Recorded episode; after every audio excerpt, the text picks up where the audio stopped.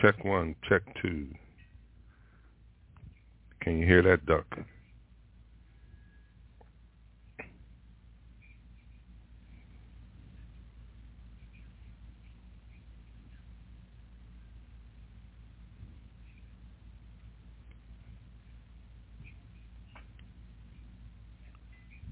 Check one, check two. Can you hear that duck?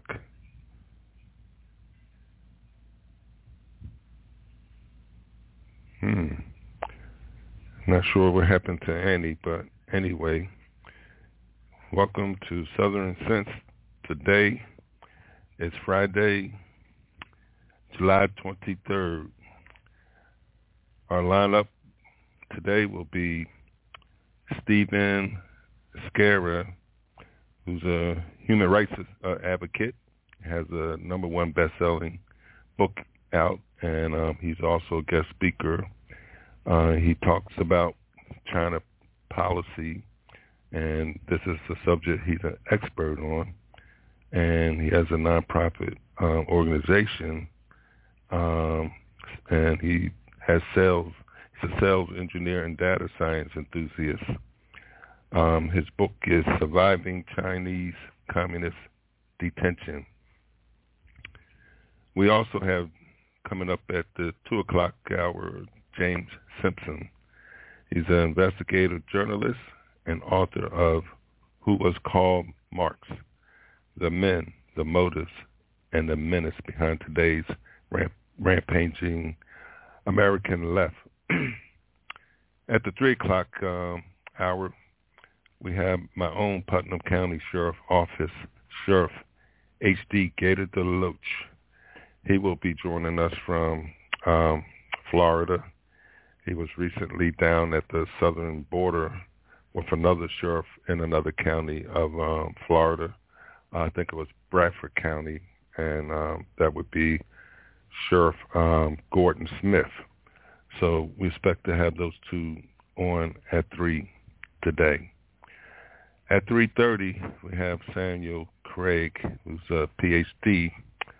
Uh, he's a research director, Acton Institute and visiting scholar, Center for American Studies, the Heritage Foundation. Um, he is also the research director of the Acton Institute. So that's our lineup for today. Now we have a dedication to the 20 law enforcement active duty members who lost their lives in the line of duty to the COVID-19 virus during the month of February 2021. 17 men and three women from across the nation were employed in local, state, and federal agencies. That dedication hopefully will be done by Annie. I'm not sure what happened. We seem to be having some technical problems at this point, but hopefully she can rejoin us. Um, anybody in the chat room can hear me. Please indicate that you can again. Um, so uh, we have been off the air for at least two weeks now, probably two and a half weeks, because um, Annie lost her, her spouse, husband, Yanni, and when like an emergency strikes, what's your first impulse? If your answer is run to the grocery store, you're likely to find chaos and plenty of empty shelves. So how do you avoid this? Well, it's simple. You use today to make a plan, to prepare for things that may happen. It's a hurricane, earthquake, blizzard, or even social unrest, especially in today's political environment. The practical place to start is by storing up food in your home. And I use My Patriot Supply for my food storage. If you don't have an emergency food supply, it's time to do so. Here's a great item that makes it really simple. A two-week food kit that comes in a rugged tote and it's only $75 when you go to my special website, preparewithsouthernsense.com, or call 888-441-7290. This food kit includes breakfast, lunch, and dinners that will last up to 25 years on your storage shelves. So order now and prepare yourself and then rest easy. So it's very simple. Just call 888-441-7290 or go to preparewithsouthernsense.com. You know what? Let's make it even more simple than that. You're listening to my show, and it's called Southern Sense, and you know you put a dash in the middle, southern-sense.com, and click on the icon for My Patriot Food. Well, if you want to insist, you can still go to 888-441-7290 or go to my website, Southern Sense, put a dash in the middle, southern-sense.com. Be prepared. All right. We tried something a little bit different and it didn't work out. But anyway, we're back. I hope everyone can hear us. We tried to do this all through Skype and we're going to have some problems with our next couple of guests. So I'm going to have to be sending them text and let them know to uh, call the regular number and not to try because this video thing is not working with Skype and uh, what we're using. Anyway, we do have Sweet Sue. Sue, you're with us. Okay, I don't hear anything. Curtis, are you with us? Yes. Can you hear me? Yeah, I can hear you. And why I don't know why Skype is asking me to resume call. I don't know, but uh we had lost you for a while there, and um I'm like, okay, is this going to be another Twilight Zone Friday? but um yeah, I kind of like figured it out that you were having technical problems, so I pretty much started the introduction of our guests and things like that. Um, I wasn't prepared for that. I was I don't know if I told you earlier this week I I had lost my voice. I had a case of laryngitis and and I'm still not 100% yet. And I had to talk last night. I had a um, speaking engagement in um, St. Augustine, Florida. So anyway, I already introduced the um, guests as far as you know who's who who we have on the um, schedule today. And I was saying, you know, about the dedication that I, I hope you be joining us in time to do the dedication. and thankfully well, you, you know, did. Well, uh, yeah, hopefully we're going to get the rest of this because I see Sue is here in the studio. I've got her mic off of mute. It's la- it's live, but I don't hear her. So, I mean, I'm still having problems. So I don't know what the heck is going on here. Um, and, and see, the whole time we couldn't hear you. Oh. Um, those in the chat room could hear me. All right, we got Sue. We have we yeah. have another voice. Another voice in the air. Hi, You're coming sweet Sue. Both of you loud and clear. Okay. Good. All right. Well, good to hear your I, voice. Well, we we got ourselves a rock and roll and good show. Hopefully, Daryl can get himself called back in. You know, I'm gonna have to text him the other number to uh, call because I don't think he knows what it is. Uh, you just got to find. Here we go. Okay, let me, let me just send him a text and tell him which number to call. All right, I'm sending that over to him because I forgot what that phone number is. Eight nine. Oh yeah, there we go. Three, six, five. Sending that over to him. I'm going to have to get a hold of our other guests and tell them that we're having technical difficulties, and uh, and and and try to get him to call in but uh, we've got ourselves a rock and roll and good show. Um, want to thank Sue for helping me over the last three weeks. It was yesterday was really tough, and uh, it was a three week anniversary. Of, actually, Yanni passed away on on Wednesday night, but it was Thursday where it really hit me hard. Uh, where I had to go and make f- the funeral arrangements, and a week later, uh, tropical storm Elsa came through, which delayed the burial, but we had the funeral service and the reception. And boy, I mean, talk about being insulted. Uh, my sister, God bless her, she she was at my side the whole time. Everyone kept on asking if she was my daughter. it's like, wait a minute, I got the gray hair. She colors hers. Um, wow. And then we finally laid him to rest last Thursday. So it's like Thursdays, they just kind of like hits me in waves at times and I was I was really out of it yesterday, honestly. Uh, but we're back. We're back, and we're back in the fight, and we have a lot to talk about and a lot to do. And a special thanks to you, Sue, for you know helping me through it. You know, she was listening to me cry on the phone. Oh, good lord, poor girl, what I put her through, right, Sue? anyway, um, uh, everyone that knows we start each show with a dedication to a fallen hero. But today's dedication is a little bit different. Today's dedication is going out to the 20 law enforcement active duty members who lost their lives in the line of duty due to the COVID-19 virus during the month of February of this year alone. 17 men and three women across this nation in local, state, and federal agencies passed away because of line of duty contact of COVID. And these are the people that we honor today. Starting off with Correctional Officer Juan Lanes, Miami-Dade County Department of Corrections and Rehabilitation in Florida. End of watch Monday, February 1st, 2021. Sergeant Grace A. Bellamy, the Georgia Department of Corrections, her end of watch Monday, February 1st. Detention Officer Perez, Harris County Sheriff's Office, Texas, end of watch Tuesday, February 2nd. Deputy Sheriff Jack Edward Gwines, Nassau County Sheriff's Office in Florida.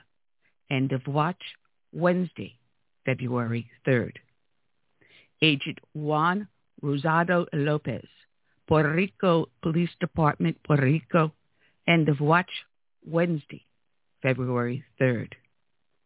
Correctional Lieutenant Third Degree, Anthony Lynn Hardy, North Carolina Department of Public Safety, Division of Adult Correction and Juvenile Justice in North Carolina. End of watch, Saturday, February 6th, 2021. Detective Pedro Jr. Pete Mejia, Pasadena Police Department in Texas. End of watch, Saturday, February 6th. Officer Cesar Dangarin Simboga, United States Department of Homeland Security, Customs and Border Protection, Office of Field Operations. End of watch Sunday, February 7th.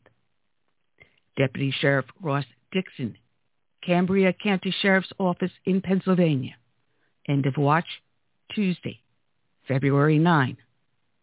Correction Officer 4th Degree, Vicki James, Texas Department of Criminal Justice, Correctional Institutions Division, Texas, Wednesday, February 10th. Investigator Eddie B. Hutchinson III, Walker County Criminal District Attorney's Office in Texas. End of watch Wednesday, February 10th. Special Deputy Marshal Hugh Boy Bennett, United States Department of Justice, United States Marshal's Office. End of watch February 10, 2021. Chief of Police Timothy John Shaheen, California Borough of Police Department in Pennsylvania. End of watch Thursday, February 11th, 2021. Deputy Sheriff Donald Raymond Gilraith III, Hamilton County Sheriff's Office, Ohio. End of watch Friday, February 12th.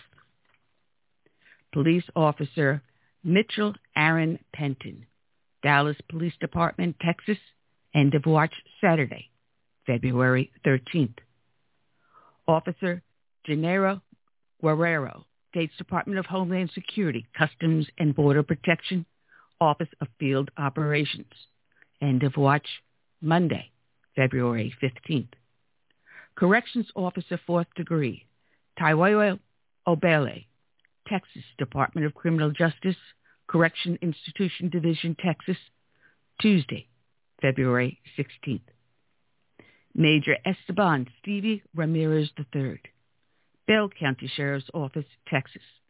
End of watch Tuesday, February 16th. Deputy Constable Manuel Felipe de la Rosa, Hays County Constable's Office, Precinct 2, Texas. End of watch Tuesday, February 16th. Sergeant Richard Paul Brown, Fresno Police Department, California. End of watch Wednesday, February 17th. Parole Officer Troy Kel Morin, Texas Department of Criminal Justice, Parole Division, Texas. End of watch Tuesday, February 23rd. And finally, Officer Carlos Mendoza, United States Department of Homeland Security, Customs and Border Protection Office of Field Operations. End of watch Wednesday, February 24th, 2021. These men and women, all different backgrounds, all different agencies, all different ages, all different races, all dedicated to protect and serve, gave their lives in the line of duty, protecting those who transmitted COVID to them. Not necessarily dying from the bullet of a gun or from a car hitting you or from a knife or from some crazed person just out to do suicide by cop. These men and women gladly went forward into the front lines and served those who ended up passing on COVID-19 and costing them their lives. We dedicate this show to all brave men and women that serve as first responders, be they law enforcement, firefighters, or emergency services. Each one is equally in danger. We also dedicate this show to those that serve in our military from the birth of this nation through today and into our wonderful and hopeful future. May we keep fighting for this republic. We dedicate to them this song by Todd Allen Herrington, My Name is America. May God bless each and every one.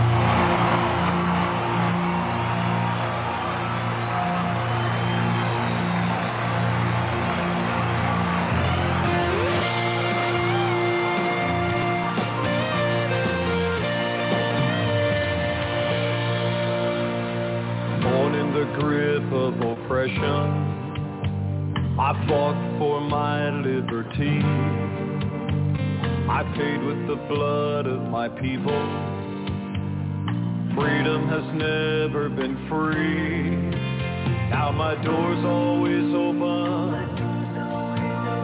to dreamers and friends.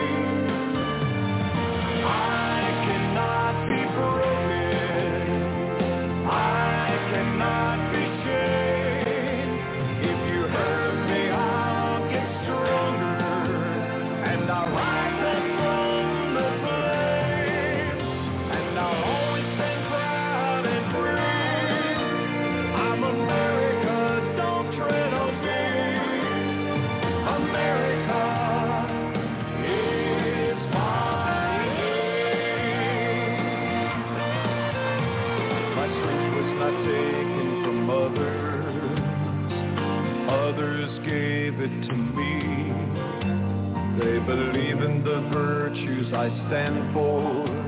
My respect for humanity.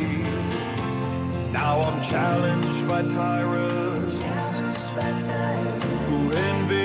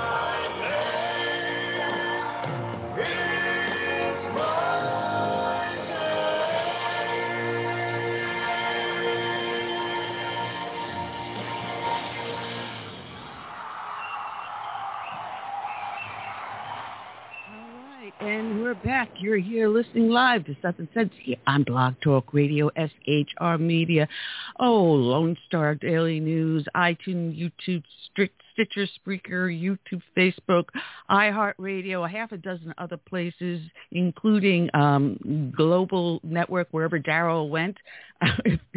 Global Enlightenment Daryl ever gets back on the line with us, hopefully. Uh, we had a little bit technical Twilight Zone. difficulty. Yeah, little difficulty this morning just getting us into the show, uh, but we're back. A little bit of a three-week hiatus after the loss of my husband, and Daryl just sent me a Skype message saying, "Yes, he's we're very live." All right, so Daryl, thank you very much. He could hear us. He's broadcasting over at Global Enlightenment Network. Our new carrier, uh, absolutely wonderful. Thank you, Daryl, for all the hard work you're doing and putting up with me through all this BS. Uh, anyway, um, you're listening to the hostess with the least mostest today, the Radio Chick Annie, along with my co-host Curtis C. S. Bennett. And Sue, I still have you unmuted, so if you want to chime in uh, until our guest does call in, because I just sent everyone a text telling them we got technical difficulties. Uh, so they should be calling in shortly. There is so much that has happened over these past three weeks, Curtis. It's not as if I wasn't paying attention, but holy moly, the world is getting loonier and loonier and loonier. Did you see um, the replay of Biden's town hall with CNN? If anyone should No, invoke, oh my goodness, I, I would say I would give it no more than a week or two before you hear an outcry of invoking the 25th Amendment or calling for him to resign. Now, folks, remember what I said. I said as soon as he was elected and he was certified as being our next 46th president of the United States, I said within six months, watch, they're going to move to remove him. They are, I, I'm telling you, there are calls right now from some medical professionals, a former White House chief surgeon who served under President Obama, who said just looking at him, you could tell he is no longer competent to handle the office of the president, which puts national security in jeopardy. And I, for one, am not thrilled with the idea of Princess or Queen Camilla Miller, as I call her, as our next president of the United States, and then being touted as the first female president.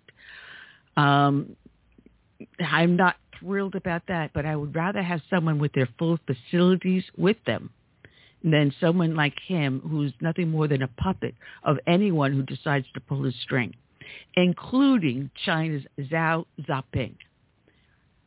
You know, the Communist Party China is, is probably one of the ones that's keeping him propped up in office. And the, last thing that they want to see him do is leave office. They've got a puppet in him, especially through his son and whatever else they hold can, they can bribe him with. And that's going to be Oh, part yeah, of the topics of what we're going to be discussing with our guests today. And uh, man, uh, th- this is scary. This is the scariest time I have ever seen our nation in. You, I can say 9/11 was scary, but this is worse. This is worse. It's when we are threatened from the top down, and that is what's happening here today. Well, it seems like we we are winning some court battles. Uh, I've seen a couple over the last week or two where you know the court has decided in our favor. Um, some at the um, federal level and others at the Supreme Court. You know, so there's some hope that um, some of these um, 200 appointees um, to the judgeship at the federal level are are the ones who we can count on, you know, that Trump put in. Uh, you know, because we can't always count on the Supreme Court, but you know, things start at the level below the Supreme Court first. So I'm I'm a little positive about that. Now, what I don't like is um, China is once again focused on Taiwan, and I, I came out with a book about a year and a half ago um, addressing that particular subject. It's called the China Checkmate, where China decides they're going to um, invade Taiwan and take over because they see us having a weak president at the time. So you, you're right. You know, people will see through our weakness, you know, in our leadership and, and try to take advantage of it. Pretty much like uh, Khrushchev thought he could do with um, a young Kennedy during his first um, year or two in the office. So the world, they, they watch us and they, they're studying us and they know when we have a strong leader like Trump and they know when we have a weak leader like um, this guy that's on the pretender now. So we'll just have to wait and see where all this goes. Yeah, yeah, definitely have to wait and see where all this goes. And uh, okay, our first guest acknowledged that he needs to call in because of the technical difficulties. And I do have to apologize for the way this uh, show started off. Uh, I mean, it's it's as if I forgot what the heck I'm supposed to be doing here, and nothing was working right. so you know we're, we've got ourselves back on our feet and everything else.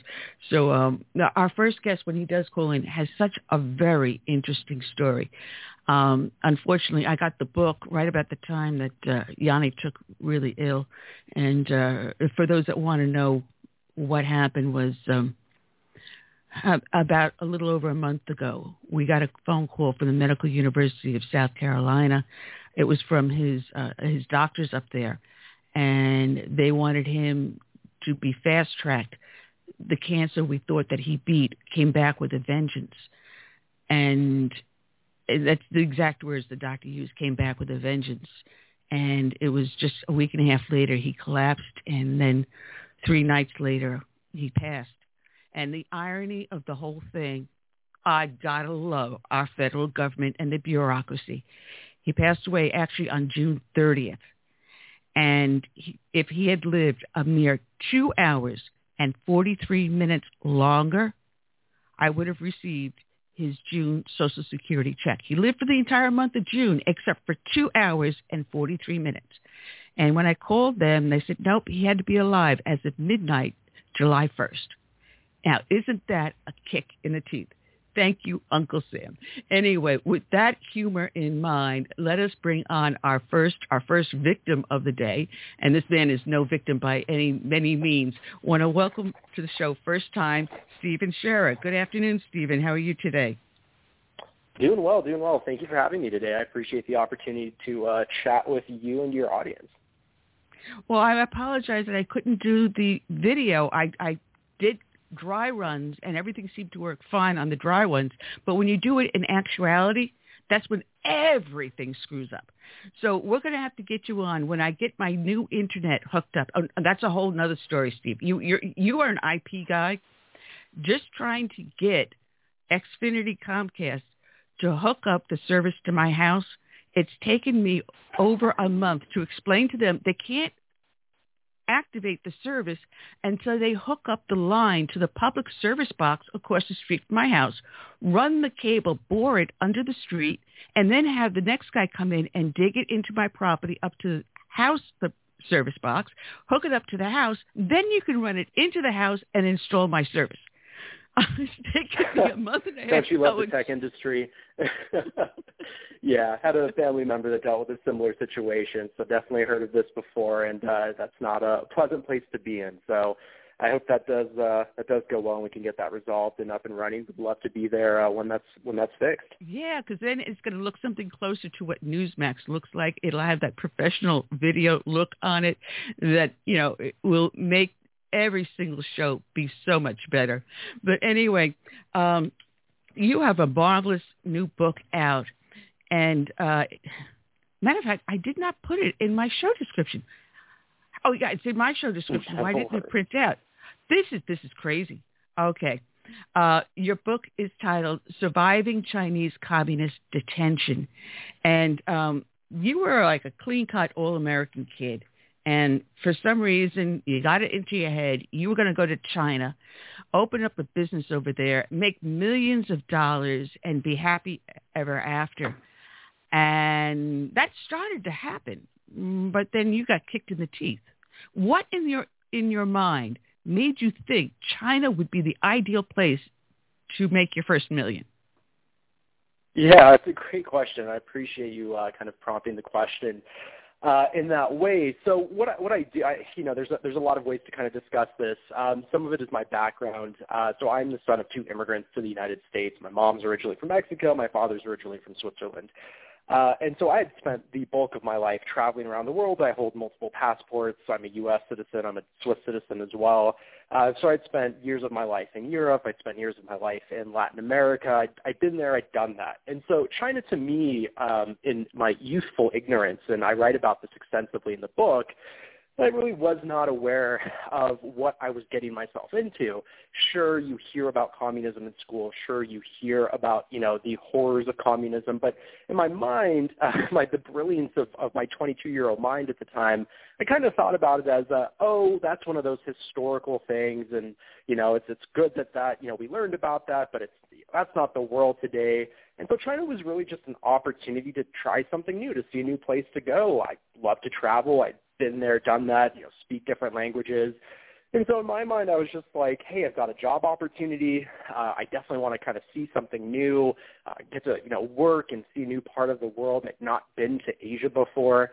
And so this was kind of just ticking a few of those boxes in my head where I was like, this is just a fun, cool, new, exciting opportunity. And that was really the extent of it at the time um, you know, I didn't understand the world and its complexities uh, and the nature, really, the true nature and the ongoing and, and current nature of a communist state. And so really, I uh, was kind of just blissfully ignorant in my youth. I just thought of it as a, a new job in a new country. I'd traveled before. This will be just like all those other instances where I'd traveled in the past.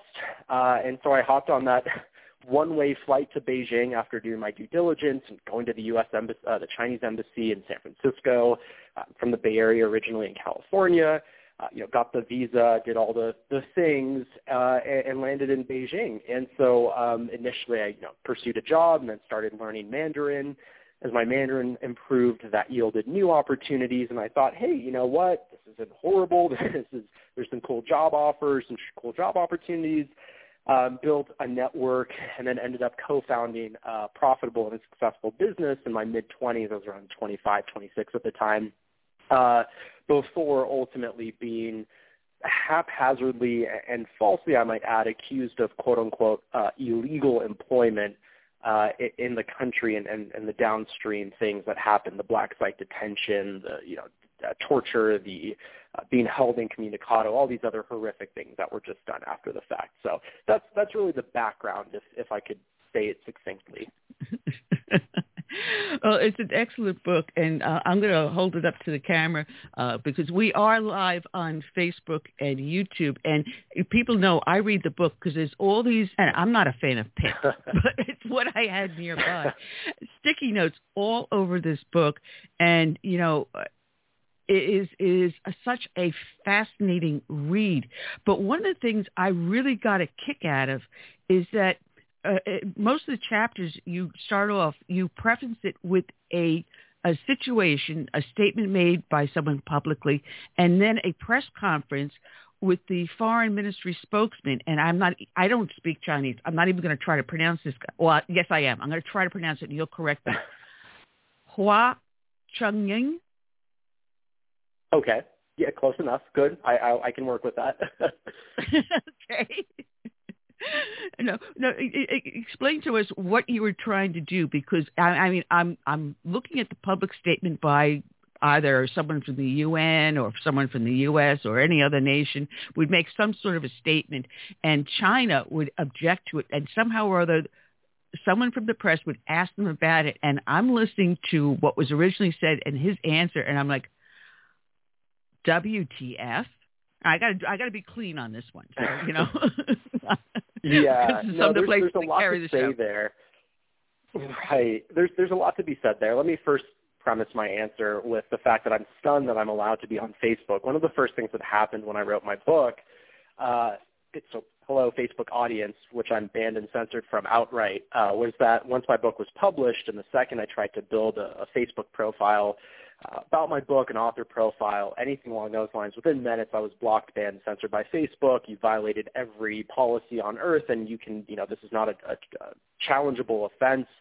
Uh, and so I'm not even allowed to be on Facebook. But the interesting thing there is when I was working in Beijing, and I lived and worked in Beijing from like the end of 2011 up until 2016, uh, when I was detained and ultimately deported, uh, is that Mark Zuckerberg would usually come out to Beijing pretty much every year, and he would do these awkward kind of little jogs around in the smog, which everyone was like, well, why is he jogging around in the smog? And doing these little photo ops in front of Tiananmen Square, which was down the road from where I lived.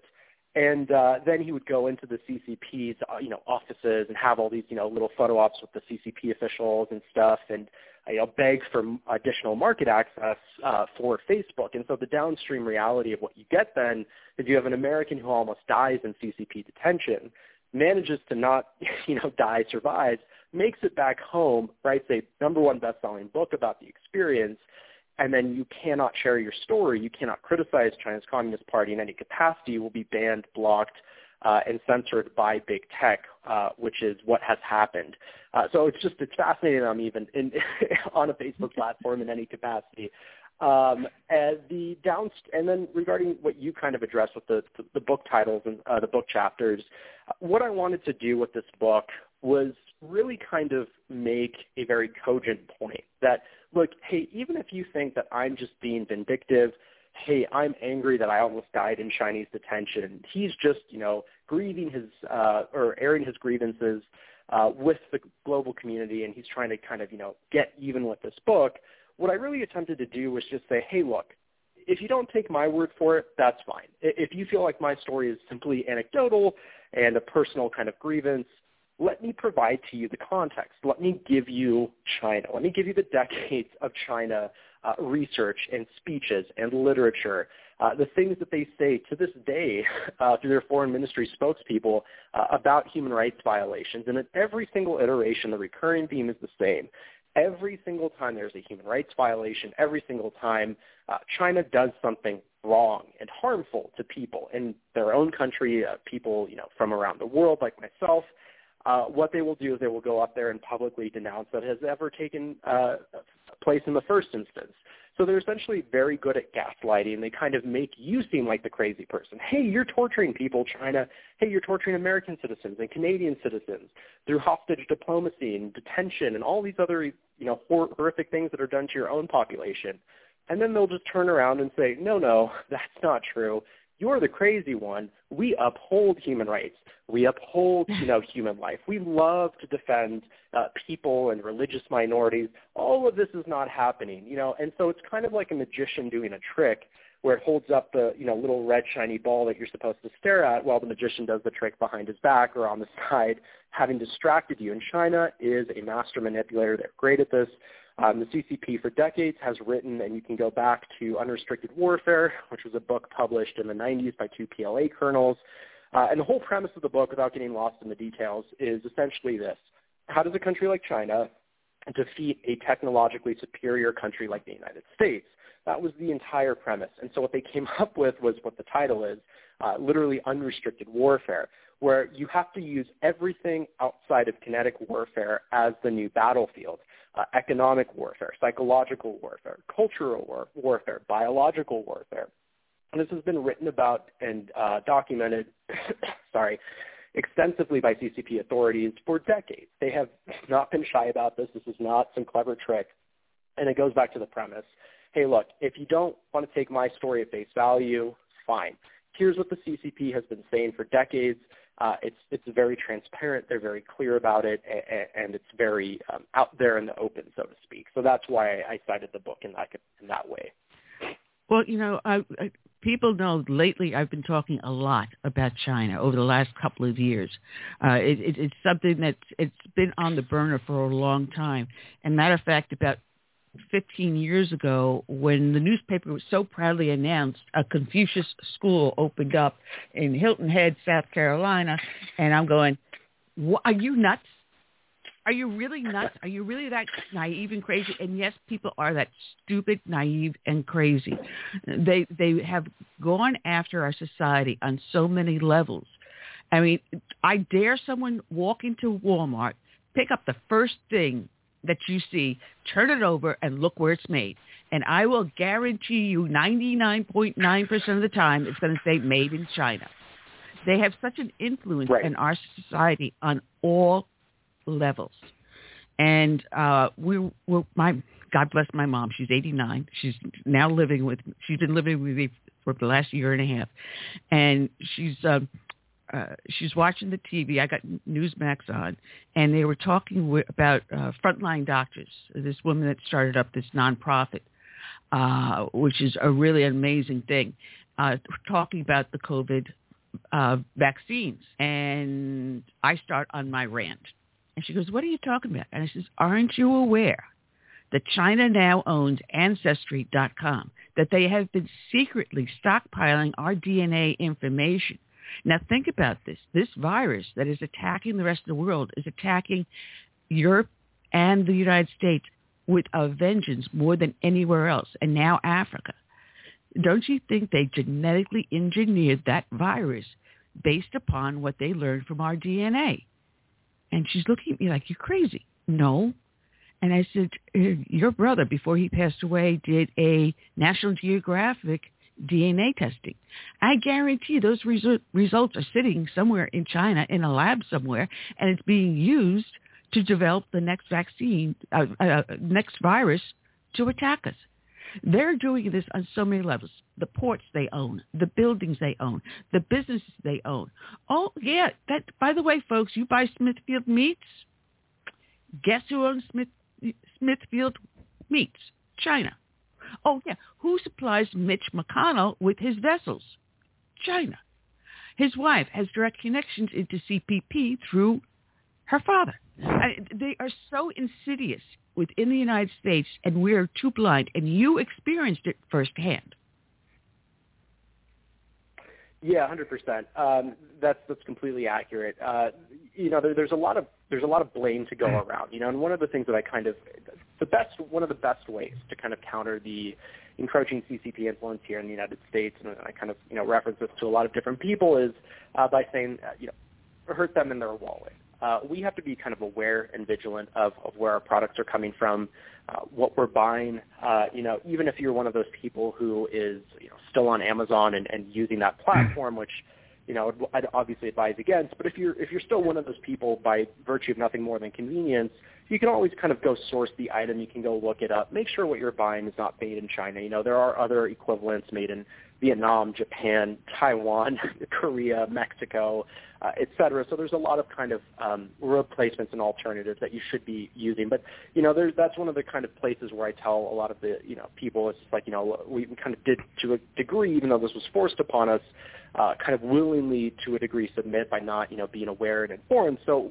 we have a responsibility to kind of go and source our items and see where they're being made and where they're coming from and ensuring that we're not buying Chinese made because there are alternatives. There are websites now out there. I think uh, I can't remember the name of it. It's China, it might be China Alternative or China Supply or something, which is literally devoted to kind of informing people about you know alternative items made you know here in the United States or just abroad. You know, money just not funneled into the CCP coffers.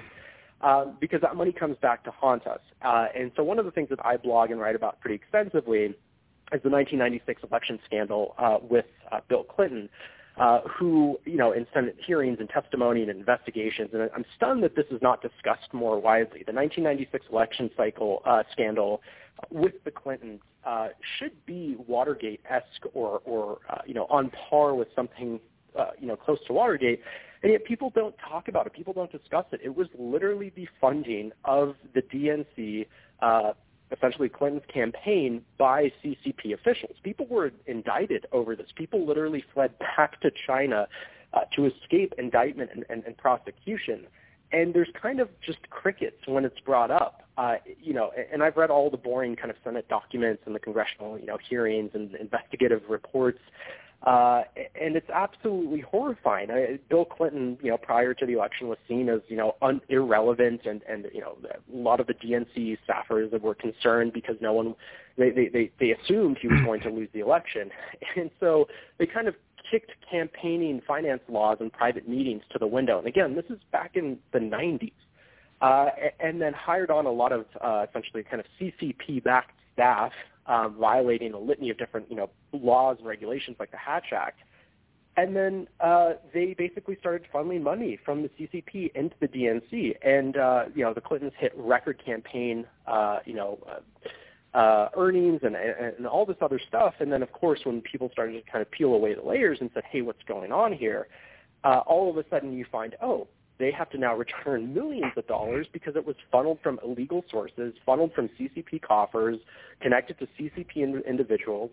Uh, and, and people literally fled the country to avoid prosecution. Others were indicted, uh, and Bill Clinton himself refused to testify uh, at the hearing. So this is horrifying. It's stunning that this is not discussed, but this was the 90s. And so then my whole point is, well, you can imagine if that's what was happening in the 90s – where are things now? And and that's that's what needs to be addressed.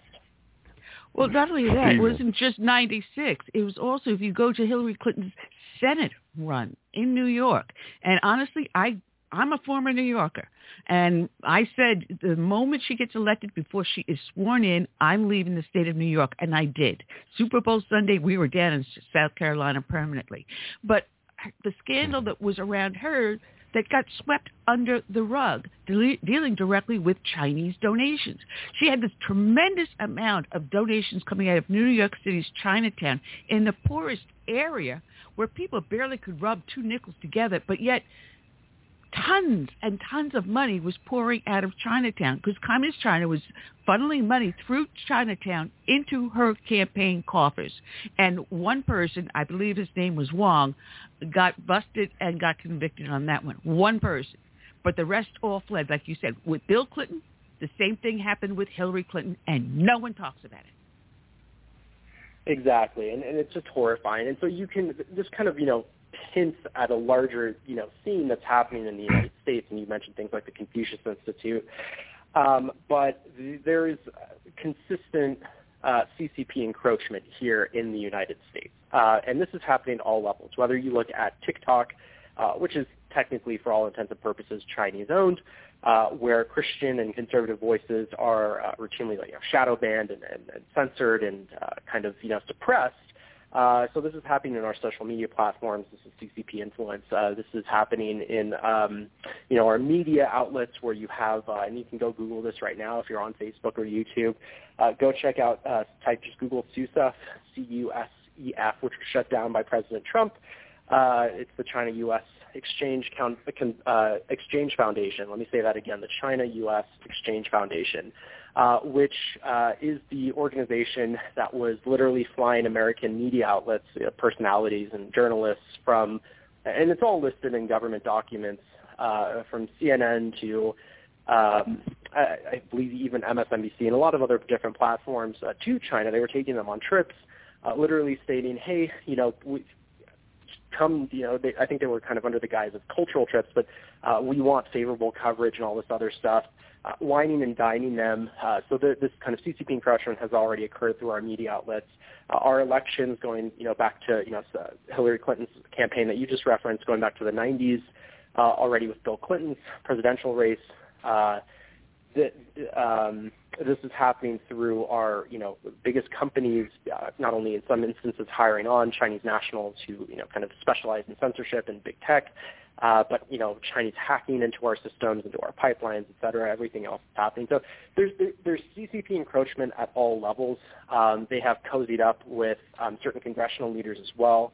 Um, I believe Natalie Winters has done, I think it's her name, has done a great job uh, highlighting and exposing a lot of what's happening between congressional leadership uh, and their very close uh, and very uncomfortable ties to China's Communist Party. Uh, and so there's there's a lot of CCP influence here. And, and what I tell people is the source of pretty much everything we're frustrated with, um, the kind of ongoing political, cultural, religious wars, this anti-American sentiment, all of this comes back to Chinese money. Uh, that's pretty much the source. And, why are they so invested in us? Because we are not supposed to exist. When you live and work in China, uh, Chinese citizens are stunned that America not only exists, but is a developed country, and in their eyes, more capable than China.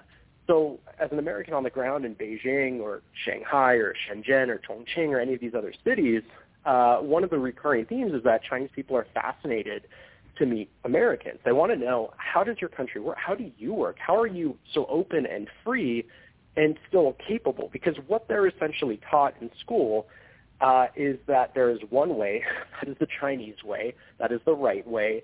There is no dissent. There is no questioning that system. There is blind submission to the Chinese Communist Party. Uh, and so China, in order for it to be validated and, and have its system of torture and detention and execution uh, and, and widespread suppression validated, the U.S. has to be a failure. The U.S. has to collapse. The U.S. has to be mocked and ridiculed and embarrassed. And this is where we go back to what I referenced earlier. And you can buy the book. It's online. It's on Amazon and Barnes & Noble. It's Unrestricted Warfare written by two PLA, People's Liberation Army colonels, in the 90s, uh, where they talk about this is how you defeat America. And so all of these things that they write about, biological warfare, uh, uh, psychological warfare, economic warfare, cultural warfare, all of these things that are referenced in the book uh, are really being used against us today.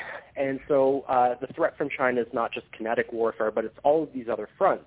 And I've been on the receiving end of this. Not only is there censorship and suppression by things like big tech, um, but I've seen the live-time coordinated attacks against me uh, by what uh, the new kind of era, the new breed, and this is where it's really dangerous, of CCP influence, which is Western apologists, where they use people from the United States, they use people from Canada, they use uh, you know British citizens who are living and working in China uh, to literally in real time attack anyone criticizing the country. So they have these kind of paid CCP shows um, who are Western citizens on their payroll, um, pr- you know, pushing videos to Facebook, pushing videos to YouTube, which ironically are banned and blocked in China.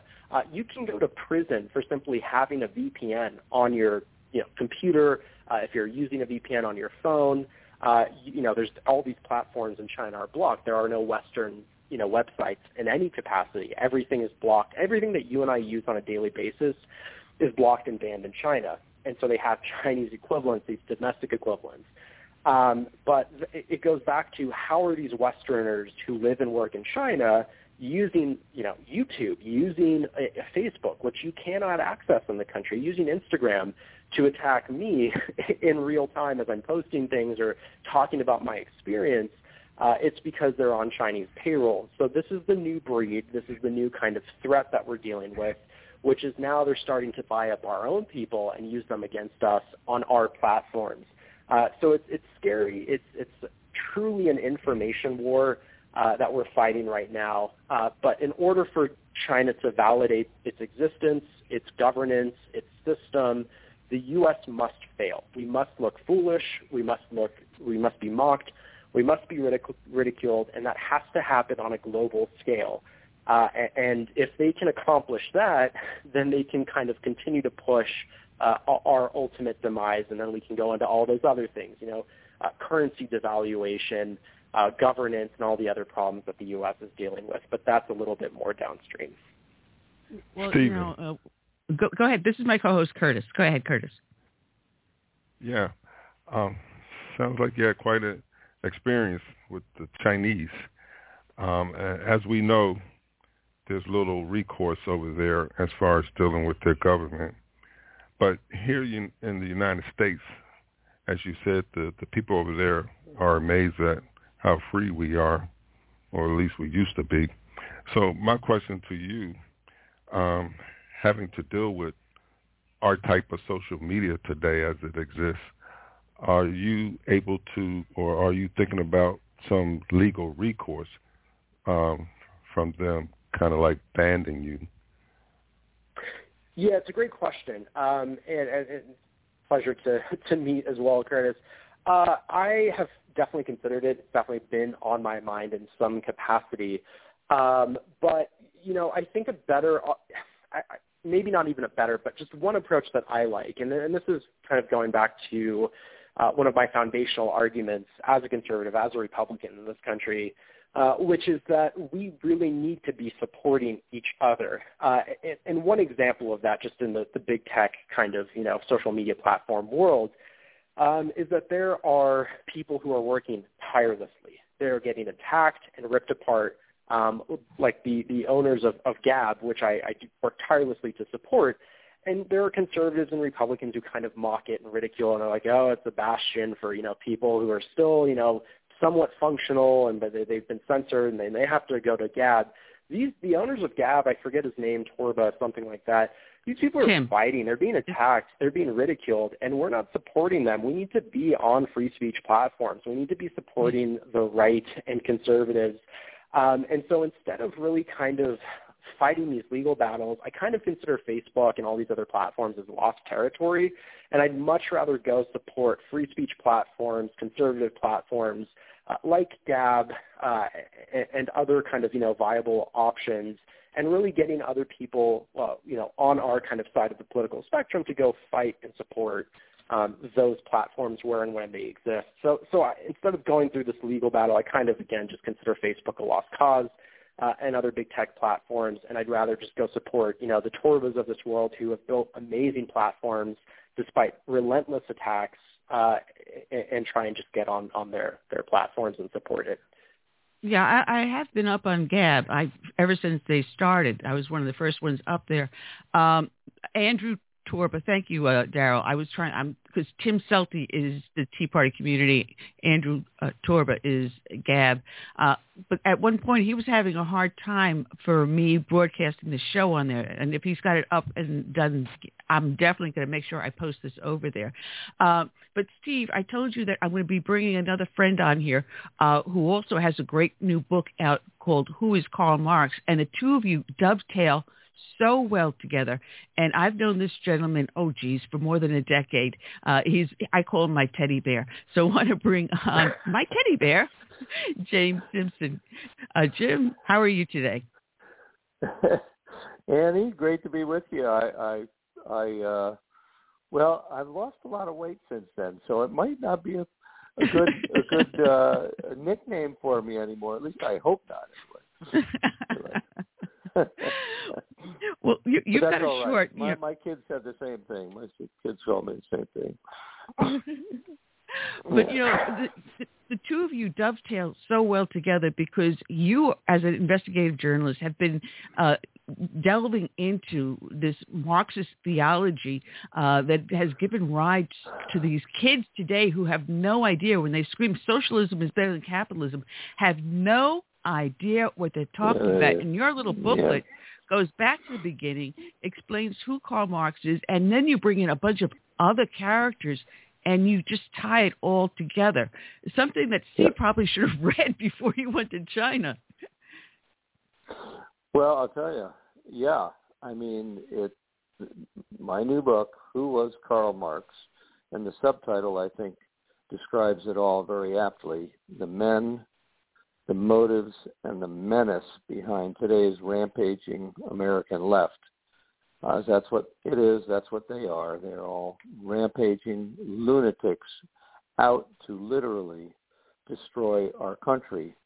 And it is all based on an intellectual justification provided originally by none other than Karl Marx and then portaged forward into the 21st century by a successive group of radical communists and anarchists who whose really only goal, uh, only really well articulated goal is to destroy Western civilization.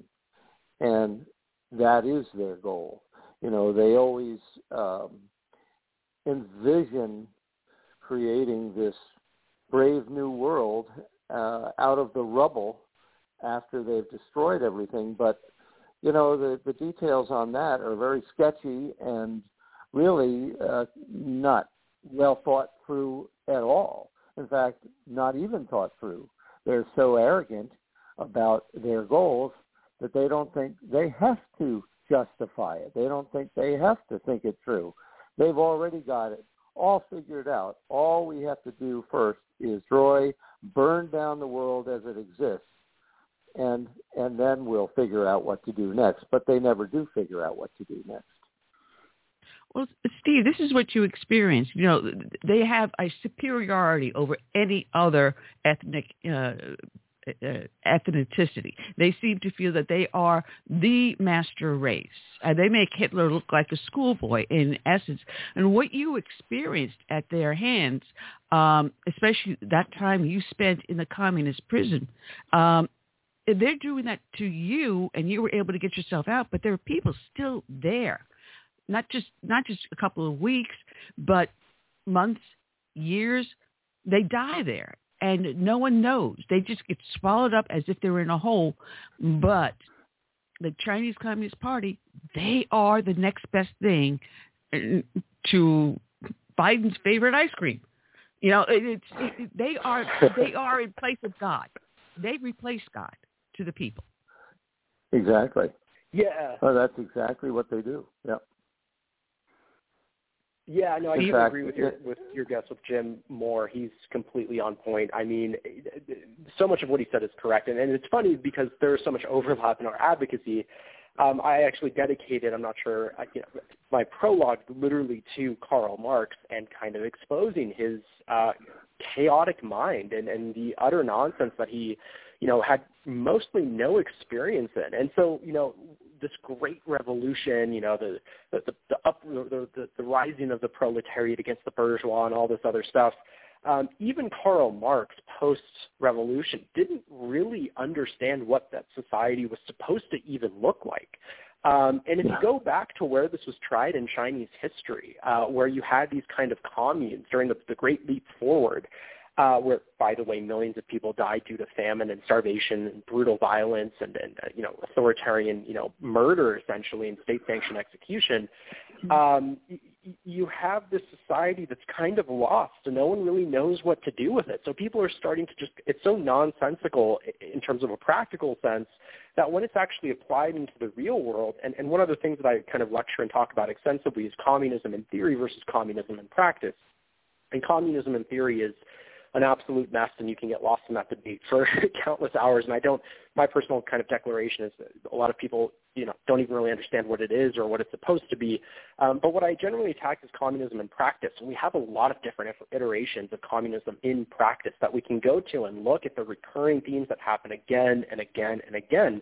And I, grew the Great Leap Forward was a perfect example where even Karl Marx himself – this post-revolution society where you finally have this, you know, communist society, he really wasn't even sure what that was really supposed to look like. It was vague at best. Um, and so a lot of people, you know, so, are so sold and bought into this, you know, narrative where, you know, as, as, as Jim mentioned, it's, it's this kind of burning down of the world. And China's already done that. We can go look at historical iterations where China literally Mao destroyed Chinese culture uh, where Mao literally, uh, you know, the destruction of the old fours, as it was refer- referred to, the destruction of different kind of components of civilization and, and society.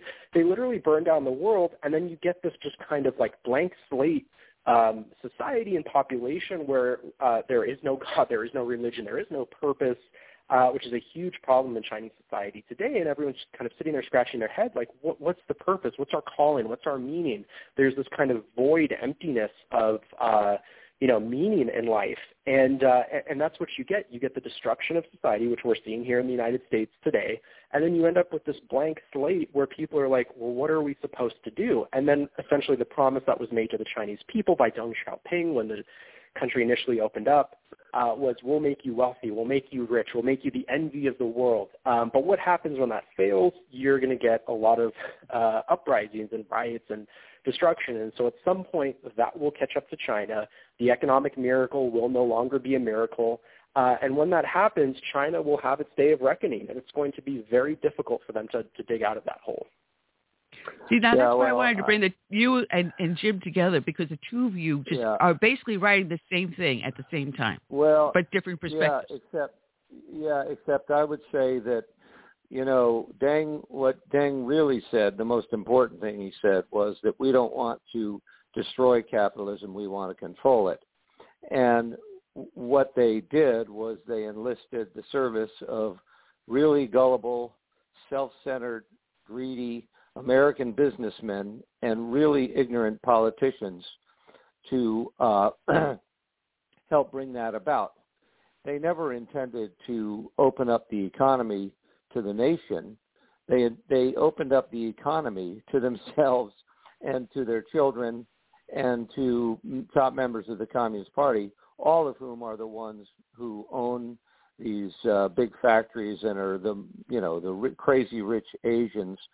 Uh, but they've already demonstrated that any effort to overthrow them, including by their own children, will be met with tanks in the street as they murdered their own children in the streets at Tiananmen Square by running them over with tanks because they got too uppity. Uh, during the Great Leap Forward, uh, Mao was, uh, you know, he was his main concern and the main concern of all communists, and actually the purpose of communism is not to uh, free the um, oppressed of the earth. It is to enable a group of very vicious, particularly well organized thugs to take power and seize it and hold it and to keep all of the wealth that goes with that power. And that can't be uh, uh, that cannot be dismissed. They they both go together. And uh, you know, back in 1971, John Roche, who was a small d Democratic socialist, was an advisor to both Kennedy and Johnson, and he was in favor of the Vietnam War because he had faced um, communists uh, fighting against them in uh, his various roles in, in college. And uh, he said that this is back in 71. Uh, communism is not so much a, a, people talk about it as being uh, some kind of high theory when in fact it is actually an operational code for a new style mafia more interested in holding and seizing and holding power than in liberating the oppressed of the earth. And so when you think of, for example, the communist economy, communist economy is not arranged to uh, distribute resources and distribute wealth evenly across a nation. It's specifically and exclusively to exert absolute control over the entire nation. You know, when you a lot of these uh, uh, socialists all talk about um, how they uh, how they um, consolidated all of the farms under one roof, and uh, that was not to create more efficiency. That was to control, in the Soviet Union's case, the kulaks who had become too wealthy and too uppity. And so by um, putting all of the farming under the state control, they were able to then decide how much should be produced and how much the people should keep versus how much the state should keep.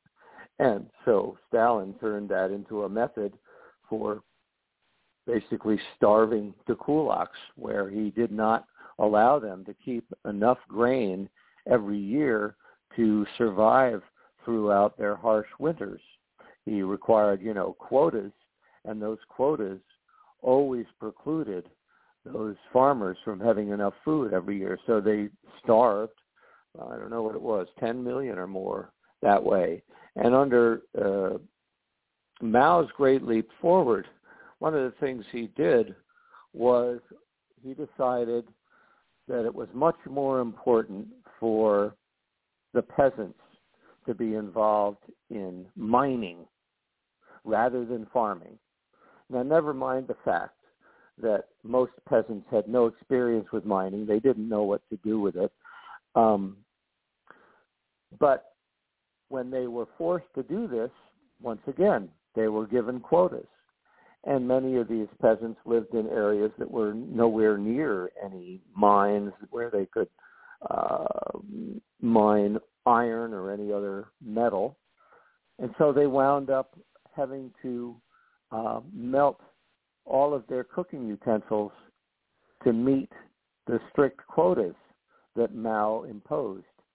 And so they uh, gave up their ability to cook food, and at the same time, they gave up their ability to produce food because instead of farming, they were supposedly out mining for uh, iron and other metals. And once again, they starved to death. And that was one of the greatest uh, holocausts during the entire time of Mao's rule.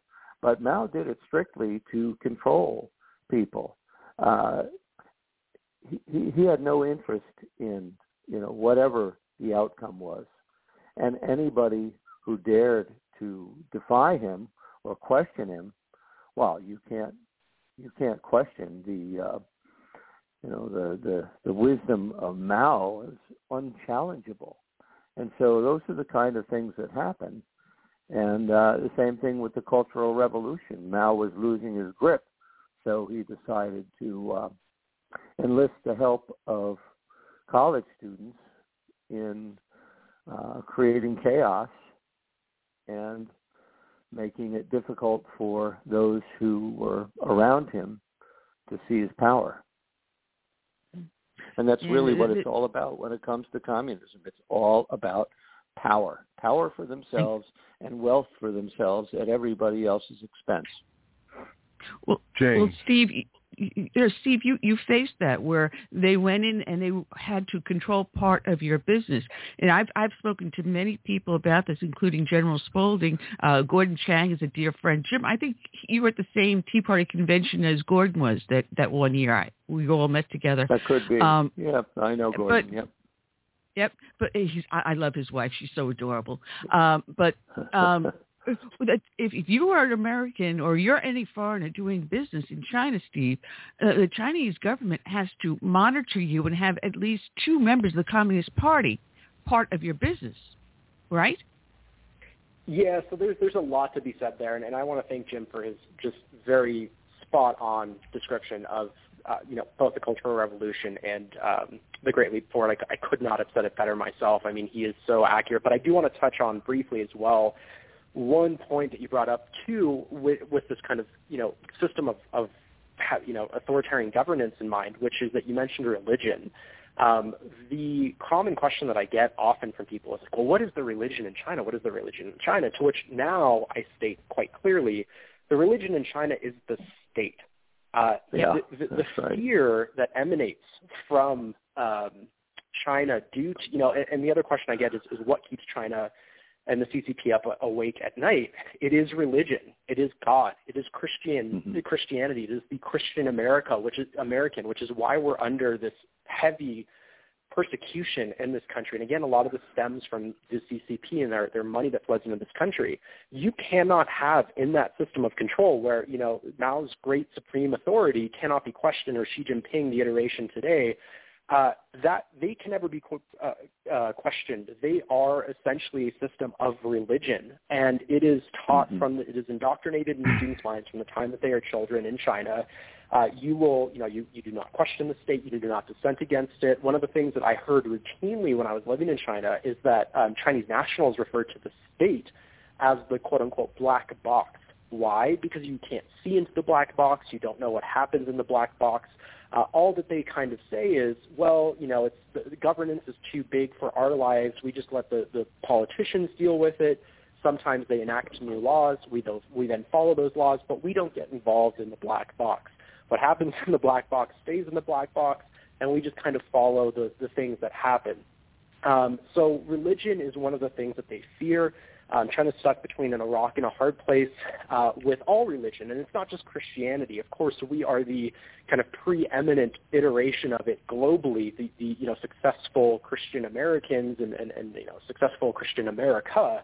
Uh, and so our model has to fall and fail, and we have to look foolish and dumb. And, and this is, you know, again, unrestricted warfare, and this is where all that comes into play. But this is also why China has, you know, millions of Xinjiang Muslim Uyghurs locked up in a, you know, in concentration camps. You cannot have any version of God, any religion, anything that supersedes their supreme authority to rule keeps them awake at night. And so there's a massive growth of Christianity in China today, which they fear. There is the you know Muslim Uyghur issue. There are Tibetan Buddhists, uh, Falun Gong practitioners. All of these different kind of versions of a spirituality, a god, a uh, religious belief that supersedes the state. And the Communist Party cannot exist in any kind of capacity or scale uh, because it would tip the balance of power, and all of a sudden, this kind of lie that they've been sold, you know, indoctrinated in their minds from the time they're students in school, uh, it, you know, kind of is all for naught. And all of a sudden now there's purpose, now there's meaning. And so you do have a huge uprising. In my book, one of the last chapters, I literally devote to this concept, which is the massive growth in Christianity amongst the Chinese population today. And China does not, the Communist Party does not know how to deal with it. They don't know what to do. Um, in some uh, some uh, provinces they're literally rewriting a new communist Chinese version of the Bible, uh, which is mm-hmm. horrific for a number of reasons. But that's the lengths they're going to to suppress the message of God, to suppress the message of Christianity and, and Christian America. Um, and to the second point that you brought up, yes. Um, so part of this indoctrination is that not only can you not uh, be religious or Christian or Muslim or anything, um, but downstream from that, you are not to trust foreigners in China. And again, in the book, I explain literal national campaigns of you know why how to report foreign nationals, uh, how foreign nationals are not to be trusted.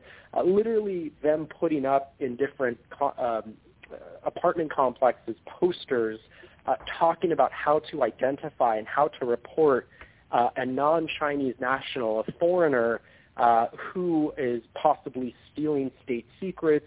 Uh, and this is not uncommon. So there's a very high level of distrust um, amongst the Chinese population that stems from these CCP campaigns uh, to not trust foreigners. So if you're building a company in China like I did, uh, you are on the receiving end of, of heavy kind of uh, red tape and bureaucratic uh, censorship. If you try to start a WFOE, a wholly owned foreign enterprise, as it's called in China, uh, you're going to go through a, a, much longer, rigorous process to own your own business there uh, than a you know a Chinese national or someone who's incorporating with a Chinese partner. So basically, for all intents and purposes, the average small business owner like myself really has to have a Chinese partner. Uh, otherwise, you're you know you're up against a very painful uphill battle. Yeah, you're not going to get anywhere. You're not going to get anywhere uh, unless you have a partner. Uh, I have a friend who's been doing that for decades, working over there, and he speaks uh, fluent uh, Cantonese, uh, Mandarin. Uh, he has a well, he has an Asian wife, um, and uh, yeah, it's it, they're not there to participate and help any Western capitalist. They're there to basically confiscate, allow us to build stuff there until it's time, until they see time is fit, and then they'll just confiscate it at all. They don't, they don't really don't have any interest, and they don't care about uh, the outcome either, because their goal ultimately is to take over the West. That's always been their goal. And uh, you know, in uh, who was Karl Marx, I talk. Uh, actually, I address that whole issue in addition to talking about how Marxism came into this country and what it really is versus what they claim it to be, um, I talk about some of the international uh, consequences uh, because and, and connections. Because, for example, Mark Levin has a best-selling book called American Marxism, and he makes the case that America has this special form of Marxism, which is really not true at all. Uh, American Marxism is Marxism simply applied in the United States in order to facilitate uh, their ability to take over in the United States given uh, the circumstances they face in the United States. So, for example, in the U.S., we have an open society, we have a democratic uh, a political process, we have uh, uh, a culture that believes in giving people an even shake and fairness, and uh, they take advantage of all that. And so the only thing unique about Marxism in, in America is simply how the international communist movement has assessed it can best be uh, mainlined into the United States without us knowing about it. But in the meantime, I talk about uh, the threat from both communist China and uh, Russia, for that matter, which just seems to be dismissed these days because everybody believes we won the Cold War and we defeated communism. Well, if that was the case, how why is communism so uh, prevalent and spreading like wildfire all over the world? We really didn't. And the communist Chinese have expressed openly, well, in secret speeches, that their goal is to find a way to literally, and they call it clean up America by murdering between 100 million and 200 million Americans so that they can colonize our society. And the Chinese general that made that speech to the top leaders of the Communist Party uh, said back in about 2005 or so that the best way to do that would be with a weaponized virus. And so I don't believe that uh, COVID was that weaponized virus, but what I believe about COVID, in fact, I'm virtually certain, I know it was a, uh, it's a bioweapon. It was created as such in the uh, Wuhan Institute of Virology, but I think it leaked out and then they just took advantage of that fact. Uh, but they intend on doing something like that to our nation because they want to colonize our country. And as long as we're populating it, they can't really colonize it. Well, you know, so, you know, you said a lot there, right there, because Jim, the, what I've been talking about on the show, there was a, there is a Nobel Peace Prize winner scientist out of France who broke down the genomes in the virus and identified where it was spliced into the virus, the AIDS virus. The only way that could happen is if uh-huh. it was done deliberately. And yeah. the only way you can get that virus to transmit from person to person and spread is by using that AIDS virus. It allowed it to attach to our bodies. So it, it, mm. it is. I have been saying this for the longest time. Back in 2019, yeah. I was hearing about some outbreak in the Wuhan province because I had two friends working as missionaries there. And they were telling uh. us uh-huh. ahead of time. So back in December of 2019, I started, you know, making my own face masks. I knew something yeah. was coming. I was making my own wow. hand sanitizer. When it was finally announced in January, it's like, well, uh-huh. what took you so long? Yeah, we knew right. about this. We on the ground, but yeah. not. But our government just would not admit it. Yeah, yeah, no, and and the the government really is, uh, I believe, uh, guilty of um, mass murder, really, for lack of a better way to put it. Uh, the government also prevented us from uh, using things like hydroxychloroquine and ivermectin, and I believe that that was deliberately done to uh, help ensure that Donald Trump would take a big part of the blame for all the people who are dying, and that that would ultimately work on the Democrats' behalf in the 2020 election. Um, I mean, it's awfully cynical, but these people are just simply monsters. You, there's no other way to describe them. Well, then again, we ask ourselves, why did George Soros and Gates invest in this specific company that was running this lab. If you look back to the people that actually invested in it, why did Fauci authorize NIH money grants to be sent to this lab? Mm-hmm. Yep. They knew what was well, going I, on. Well, yeah, I think they did, and I think that you have people like uh, Fauci who uh, just flatter themselves to believe that they know better than most people, and that, well, of course, their communist Chinese friends are just reasonable people, and there's nothing the matter with oh, all this stuff about them being dangerous. Just so much hogwash and poo-poo, all that. And then you have guys like Bill Gates, who think they're on part of a grand mission, and probably got suckered into believing that with uh, through uh, you know by spending time with the communist Chinese and being sucked sucked up to you know flattered uh, because Bill Gates is not really an expert on anything, uh, although he seems to feel that he has the right to um, uh, to dictate to, to the world uh, because of some unique special uh, brilliance he has, which he doesn't have. Um, and, and that's just so typical of the left. In fact, uh, in fact, early on in 1919, Willie Munzenberg, who was one of the many radicals I talk about, and who was Karl Marx, that nobody has ever heard of, of but these were absolutely key people in bringing communism to the United States and the world.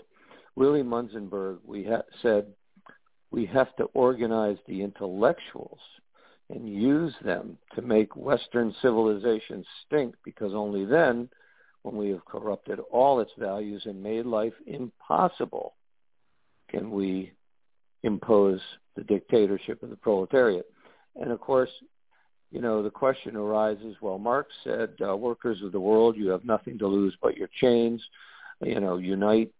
And, um, but the workers of the world didn't unite and become the cannon fodder as the communist revolution that Marx envisioned. And, you know, that element of Marxism, uh, that prediction by Marx just wasn't working out. So they kind of had to come up with a different plan. And it was very interesting that Munzenberg said we must organize the intellectuals because he recognized that unlike the proletariat, you know, the workers, the average American type, uh, or in Britain, you know, the average laborer, they might not be educated, but they weren't fools. They weren't going to become cannon fodder in some revolution where just because some, you know, arrogant, uh, overfed, fat, arrogant, uh, spoiled brat rich guy from Germany said that they should do so. But the intellectuals, the college professors, oh, what's their biggest, what's the biggest, most noticeable aspect of those people is their pride and their conceit and their belief that they know more than everybody else. So you just go and you just flatter the heck out of them. Down. Oh yes, you can square that circle. Nobody else before you has been able to do that, but you can square that circle and uh, bring communism to the world and save the world. And of course, the intellectuals believe believe it simply because they're so absolutely toweringly arrogant. And so the goal was to use them and to flatter them into doing and it worked. James. It worked. Yes, sir. Yeah, I was just wondering. This is um, C.S. Bennett, the co-host. I, I yes, was sir. wondering what power and influence um, and role does this mindset of collectivism play in getting um, people from, you know, Western um, cultures to buy into socialism?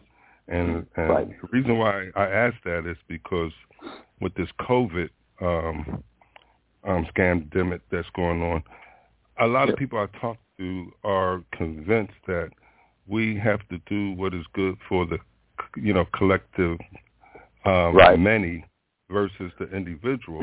In other words, um, we we need to give up some of our rights to serve the good, uh, you know, of the many. And I, yep. like I said, I, I see this as another tool to get our people and citizens to start looking at socialism as a, a, a alternate um, way of governance. What are your thoughts? Yeah, no, that's exactly right. And you know, uh, that's the term I was trying to think of before was collective farms, uh, and uh, and and that's exactly right. Um, collectivism has nothing to do with um, collective benefits. It has to do with control. But they really like to use that term collective because it gives the idea, you know, it's like what did Hillary Clinton say? Uh, takes a village, you know, and what she really meant was it takes the government or it takes the collective. And the idea, and this has been uh, indoctrinated, kids in college have been indoctrinated with the whole socialist idea that the collective is so superior. And once again, they talk about it, they sell it under the mantle of compassion. They sell socialism to by appealing to our normal instincts. What are our normal instincts? Our normal instincts are we believe in fairness, we believe in giving everybody an, in equal shake. Uh, you know, we, we don't believe in, in prejudice. We want to be egalitarian. And so that's how they sell it. And they sell it under the mantle of compassion. You know, how could you not be for immigrant rights? How could you not be for, you know, allowing for gay rights, you know, for uh, people of that persuasion to, uh, you know, express their um, affections openly, you know. Uh, but but what they say and what they mean are always, as we know, two different things. When they talk about immigrants' rights, they're not talking about immigrants; they're talking about illegal aliens, and they work to uh, make the two one of the same, and and they are completely, distinctly, legally in opposites, and so it's it's it's deception. It's practiced deception, and it's but it's sold to us under the mantle of compassion, and so especially young people who want to fit in, who want to be accepted by their fellows, and at the same time have you know the youthful arrogance that allows them to think that you know the old folks are the old folks are fuddy duddies they don't know anything and uh you know they've got the handle on what the truth is all about and their belief in that is reinforced by college professors who flatter them with that kind of idea and at the same time attack and vilify anybody who challenges that idea the natural impulse of people is to uh, you know, step into it and say, "Oh, this is all a good idea." Well, what's the matter with socialism? You know, uh, making everything equal, giving everybody equal opportunities, giving everybody uh, the kind of um, lifestyle that everybody deserves and should have. You know, never mind whether they earn it or not.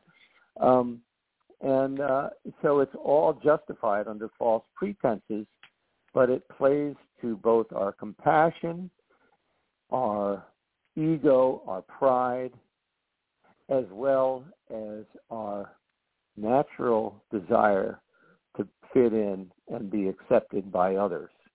And if the entire popular culture, Hollywood to media to um, education and everything else, tells you you're a good person if you buy into this and you're nothing but a uh, you know, a hater or a racist or a deplorable, if you oppose it, people will jump on just to be on the safe side, you know, just so that they don't have to face the uh, consequences of being vilified and um, marginalized by the society around them, including their friends, family, and community. Well, uh, guys, um, I just want to let people know that they're here on Southern Sense listening to uh, Jim Simpson. He's got a great uh, book out called Who Was Karl Marx? And our other guest sitting quietly right now, Steven Schaerer, Surviving Chinese uh, communist detention. We do have a caller in on the line. Let's bring him in because he said he has a question. George, you're here listening to Southern Sense. I'm your hostess, Annie, the radio chickadee. Uh, you have a question for which guest, Jim or Steven, or for both? Uh, for both. Uh, my name is George Lombardi. I'm here in um, in West Palm Beach in Florida. It's a nice state with a very very good uh, uh, governor. and uh, well, unfortunately, um, you know, originally I came about 30 years ago from Italy, so we are pretty familiar with Marx. The problem is here, especially when I talk to young people, they don't have the faintest idea of uh, who Marx is and not only what he said and what he did and uh, how the the Russian Revolution really kind of set up uh, the world, you know, a hundred years backward. So uh, this is what's happening in America right now. We we're going through a Marxist revolution, and uh, that's right. Some of us some of us have seen it coming, and I think uh, Donald Trump was one of them. Uh, yep. But uh, a lot of other people seems to be asleep. So my question is not so much about uh, the people that are, you know, bringing that revolution, uh, paid by the Chinese or corrupted by the Chinese, and or, or just stupid people. But why is so many people, especially in the institutions, like what shocks me is like the military how can they not see? Are they blind? Are they being paid off? Uh, are they being brainwashed?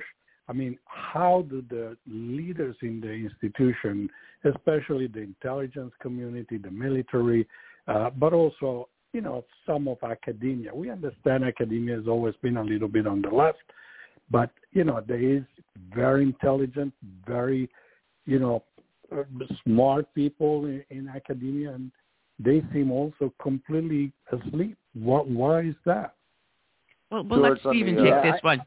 Yeah, Steven, go ahead. Yeah, no, it's a great question because it. Do, I'll yield the floor to Jim in a second because it dovetails off of what Jim was just talking about, uh, the academic issue. And yes, we are being sold deceit and lies through the medium of compassion. I could not agree more. He captured it perfectly and eloquently. But what I would add to that and the thing that is, I think, the missing component in this broader equation, there is one variable that is not discussed, and that variable is money. There is a heavy financial incentive that is not discussed in this country uh, that the universities are on the receiving end of. There is a large amount of money funneled by the CCP and by Chinese scholars and universities and organizations into American universities to the point where they have been become reliant on that Chinese money uh, to the degree where um, I remember when there was this scandal, right? I think it was with USC and some American actresses who paid some money to um, universities to get their kids into the, the front door. And uh, we can right. debate that left, right, and center, but that is the medium. I worked in the education industry in China, and I knew the companies and the people and the you know Westerners who were working for these organizations who literally write all of the um, letters uh, for the application to literally compile. They just get paid a certain amount of money. They have they go do speeches and they have all the, the, the relationships with Western universities. I mean, Xi Jinping's daughter studied at Harvard, right? CCP officials, yeah, yeah. left, right, and center, have their kids study at, at, at these institutions. Uh, why? Because they get paid out. And so it's ironic to me that we're holding these actors and actresses like accountable in the United States for funding some money to get their kids into USC or whatever it was where that is the default for any Chinese student going to an American university, it is a huge. You just pay a certain amount of money. Hey, we'll get you into you know pick a university, and every single month you have. I mean, I remember when I was in Beijing, you have the Yale Center, you have the Harvard Center, the Stanford Center. I mean, you have every single mm-hmm. major university in the United yeah. States literally in Beijing having meetings, come do a talk, come to a seminar. We want to meet the Chinese students. And what do the Chinese students who come study at our university say over and over and over again? The ones that in some instances I worked with, well, why do you want to go to America? Well, I want to learn American education so I can come back and strengthen China and, and the Chinese Communist Party was the recurring thing that was said right. over yeah. and over and over again. And how reliant are they? I've been on the receiving end of this as well my own university, Sonoma State University in the Bay Area, will not speak to me in any capacity. They highlight countless alumni who have um, authored books, none of which are bestsellers, by the way. I happen to become a bestseller on Amazon for human rights under my category. Um, and so I'm one of the few, uh, probably the only alumnus from Sonoma State University in the Bay Area to become a number one bestseller. And they're uh, you know, uh, social media pages are plastered with, oh, you know, so and so has written book X or so and so has written a kid's book, blah blah blah. So you would think, hey, you know, for a tiny public university to have a number one best-selling author, uh, that would be something you'd want to highlight and I have been ostracized from my own university. And I think the equation there as well, and I don't know for sure, this is speculation, why they have hung up on me when I call, why I will not get a response from, you know, any of my emails when I have universities around, you know, the U.S., you know, talking to me about, hey, come do a speech here, do a talk here, uh, is because the equation, I believe, is that they've balanced is Chinese money over, you know, an alumnus who, you know, is criticizing China's Communist Party. So the, the underlying girder here, I think that the framework that a lot of this is built upon is not only deceit and psychological warfare, but it's literal yeah, financial money. funding yeah. uh, from China's Communist Party. Yeah, that's absolutely true. Yeah, that is absolutely but, uh, true. Very good point. That, uh, is it possible that everybody else that you know it's like beside a few people like yourself and a few others they're speaking out like you know I don't know Mark Levin on Fox or other people, you know, other intellectuals. Why, why so many others are silent? I mean, it, it's not possible that everybody got paid. You know, I mean, you obviously are not. So, no, uh, well, media controlling the media. Are they afraid? No, they control yeah, the media. They control so, Hollywood. They control the media. Yeah. Uh, the New York yeah. Times and Washington Post yeah. Post had a big scandal about the amount of money the Chinese Communist Party was paying into them last year. But no, the media will not say a word because it's their bread and butter. Yeah, it's their bread yeah, and butter. and same thing that. with Hollywood. Um, same thing with Hollywood. sorry, same thing with uh and but you know in people are coming around to that and the thing that we have to realize is that the fact that they're getting money and that that is a big part of the deal is points to a solution to this issue. You know, uh, with President Trump and other leaders like that in charge, uh, perhaps we could prevent American universities from accepting money from China. You know, we could we could stop uh, state governments and the federal government from subsidizing public universities, uh, and, and as I put in the conclusion of my book, for any reason that we don't like. Uh, you know, all we need to do is have the political power and the will to do that. Now, it's a big question whether we ever will get that power, but as you pointed out, George, you know, uh, Governor DeSantis is doing a fantastic job in Florida, and I don't doubt that he would be open to the idea of denying state funding to state universities that uh, took money from China, state universities that uh, refused to have a diverse, uh, uh, you know, uh, staff of uh, instructors and professors, and by diverse I mean not all radical leftists, you know, uh, teachers that would actually teach their courses, uh, force state universities to abandon those utterly useless left-wing uh, uh, programs, you know, like uh, women's studies and all this other garbage that is nothing but a training ground for radical leftists. You know, they really aren't of any value. Well, other than that. Jim, Jimmy, you said something important because I know in here in South Carolina there was legislation. I think it got stymied because the Democrats get a lot of donations, believe it or not, from the Communist yep. Party. Yep. But to do oh. exactly that, and we've been trying to get it surprise, passed surprise. and onto McMaster's desk to get him to sign, and he's willing to sign it. But Steve, yeah. you mentioned about the academia, but what is also happening is that when the Chinese send their kids here, the kids are mm. monitored by agents, mm-hmm. and if the agents see them step out of line, their families back yeah. home are threatened. So, Steve, am I right yeah. or wrong? They're being sent here, and they're told they're sent here specifically to steal secrets and bring them back. Yep. Yeah, no, there's there's a couple things there, 100%. I mean, not only is that one of the mediums of espionage, but there was a great article that I just posted on my LinkedIn uh, literally yesterday that was shared to me about how uh, there are, it's even worse than that, there are essentially Chinese, and I think it's ProPublica or Pro something published this article, and it's a very lengthy, in-depth, I mean, expose on actual Chinese hit teams that come to the United States.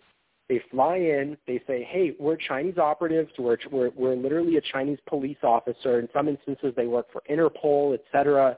They will come into the United States and then pay uh, private investigators here to find political kind of refugees and people who have been, you know, convicted by mainland China of quote unquote, um, you know, financial, you know, uh, crimes. They will literally try to find them. Try in some cases. I mean, it was alleged uh, in Canada that they drugged one of the Chinese nationals at a Four Seasons hotel, wheeled him out in a wheelchair, uh, and flew him back to China to, to, yeah. to mainland China. Yeah. This happens over and over again. They're literal hit teams, and for the first time, it was actually um, prosecuted, and, and all of this kind of came out and was unraveled. It's a fascinating story.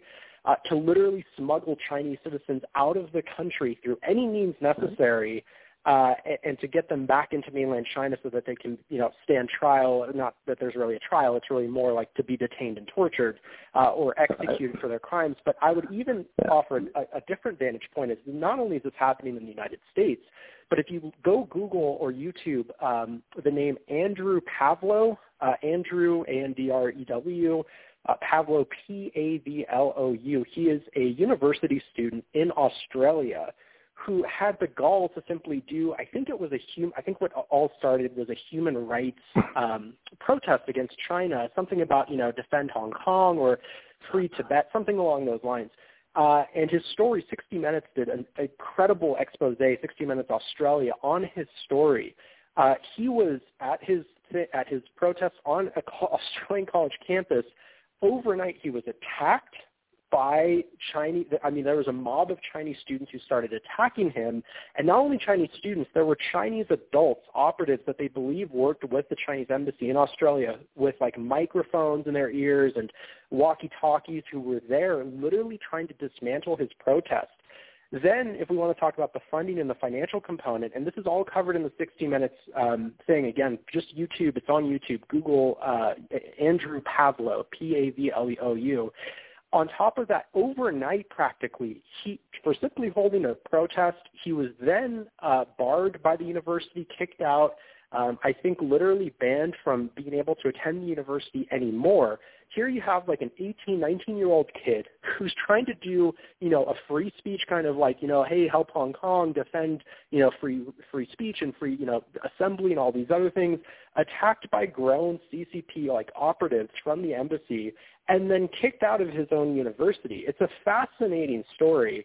Um, and so whether you're Amazing. reading that initial article or you're reading about Andrew's story, both are just the, the levels of encroachment, the existence of these hit squads to dismantle any type of criticism against the CCP is stunning. And, and, and that brings me back to my fundamental point. The more you criticize the CCP, the closer you get to what I think is the source of pretty much all the bad that we, we can point to here in the U.S. right now. Uh, this, this, you know, influence of socialism and communism and all this other nonsense. The closer you get to criticizing them, the more you're going to come under attack, and that's what I've been on the receiving Okay. end of, and that's what you're going to find. Yeah, Well, ev- I've already had anybody that. Has been anybody I- I've has already- been uh, pre- putting Yeah. some uh, posts on Facebook.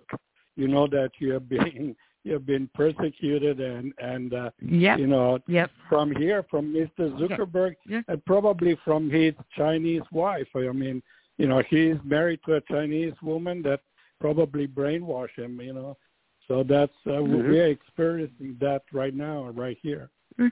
Well, thank George, you thank you for Thank you for the call, George. And I'm glad to have a new listener. Uh, George, thank you so much. God bless.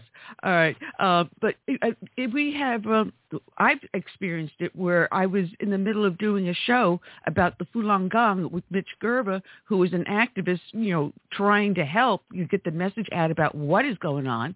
And twice the show got shut down. I, my hands weren't even on the keyboard and it was saying the show is ended. I'm like, no, no, no, no, no. Someone, someone had hacked into the system and took the show down.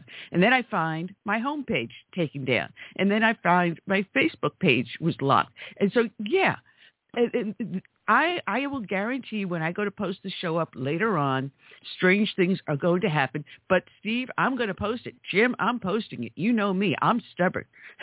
so, and I, I think I was mentioning that as you're listening, guys, if you're listening on, even if this is in the archives, click on the uh, description under Steven's name and James' name. You can click on there and get their books because Steven wrote Surviving Chinese Communist Detention. He spent time inside a Chinese prison for three weeks, which was more like 30 years to him, being starved. And there's torture where you, someone can physically hit you, and then there's torture where you're sleep deprived, uh, you're malnourished, uh, you are put in with 16 other people that are about ready to rip your throat out, and you had to endure that 24/7 for three solid weeks until you were finally rescued. Uh, James, your book was "Who Was Karl Marx." That's why I wanted to get the two of you together uh, because the two of you dovetailed so well, and I think actually the two of you should maybe uh, physically get together and work on maybe a, another book between the two of you. Well, you never know. Would would love to. I'm always open to collaboration, and that's kind of my overarching theme. Is is we really there, there's so few of us that really understand have seen you know the, the other side have escaped Plato's cave, so to speak, and have seen what's out there, and and and we need to really collaborate, talk, support each other, uh, and uh, and that's what's going to get us over the goalpost. Um, we really have to work with one another, support each other, and really make sure we're we're advocating each other's voices because we're on the receiving end, not only of of you know censorship and now big tech censorship, but of course now Western apologists who are paid by the CCP yep. uh, to attack us, uh, you know, people from our own country. Um, so, yep. so it really is a universal fight, and we have to all be on the same page because, you know, as, as Jim knows, as you know, as I know, uh, we don't want what's on the other side. We've seen it, we understand it, we've lived through it, we've experienced it. In my case, it nearly killed me, uh, and there's no world where I where I will ever submit to that system of governance or or uh, you know societal kind of rule. So, uh, it's really going to take all of us on the same being on the same page here. Absolutely. I've got one question for you, Steve, because you talk about when you were arrested, you had Neil and Carl with you. And ironically, his first name is Carl, but he was a, a Spanish Marxist. Have you ever heard from either one of them, know what the outcome of them were? Because I know Neil was released, but whatever happened to Carl? Do we know? Yeah, so we all actually got the t- deported on the same day. Luckily, um, we all got pulled out and deported onto our different flights back to our respective countries.